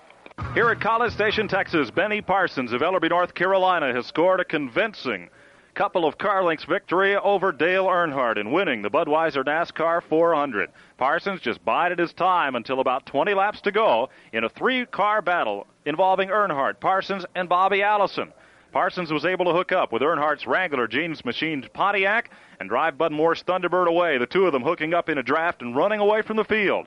And when it all came down to the money laps, Parsons had the handling and the muscle to get out front and stay there, although the lead was traded back and forth some 10 times in the last 10 laps. Parsons wins it. Dale Earnhardt finishes in second spot, and Bobby Allison is some eight seconds back in third. One lap down when he had to pit early, unexpectedly in the race, was Richard Petty. He hung on to finish in fourth. In a near photo finish, Dave Marcis held on for the fifth position just ahead of Jody Ridley by a foot. Seventh, Going to Lake Speed in the eighth finishing position was rookie Tim Richmond. Ninth went to Harry Gant. Tenth to California driver Joe Ruttman. Finishing 11th was Tommy Gale. 12th to J.D. McDuffie. 13th to Buddy Arrington. 14th was Texan H.B. Bailey. Richard Childress was 15th. The 16th position went to Dick May. In 17th was Lowell Cowell. Cecil Gordon was 18th. 19th to Ronnie Thomas. And 20th to Jimmy Means. Finishing 21st today was Rick Baldwin of Corpus Christi. 22nd was Randy Ogden. Terry Labonte, the pole sitter, crashed early in the race. He wound up 23rd after running well the first half of the event. Ricky Rudd blew an engine to wind up 24th. James Hylton was 25th. Bobby Wawak 26th. 27th was Roger Hamby, and 28th was Rick Newsom. Darrell Waltrip and Kyle Petty both blew engines to end up 29th and 30th. 31st was Morgan Shepherd. 32nd, DK Ulrich. Kirk Shelmerdine was 33rd, and Baxter Price was the 34th and final finisher at College Station, Texas, in the NASCAR Winston Cup Budweiser 400. Motor Racing Network Classics is a production of the Motor Racing Network with studios in Concord, North Carolina. Remember to visit MRN.com for all the latest news and information. Any use of the accounts or descriptions contained in this broadcast must be with the express written permission of NASCAR and the Motor Racing Network.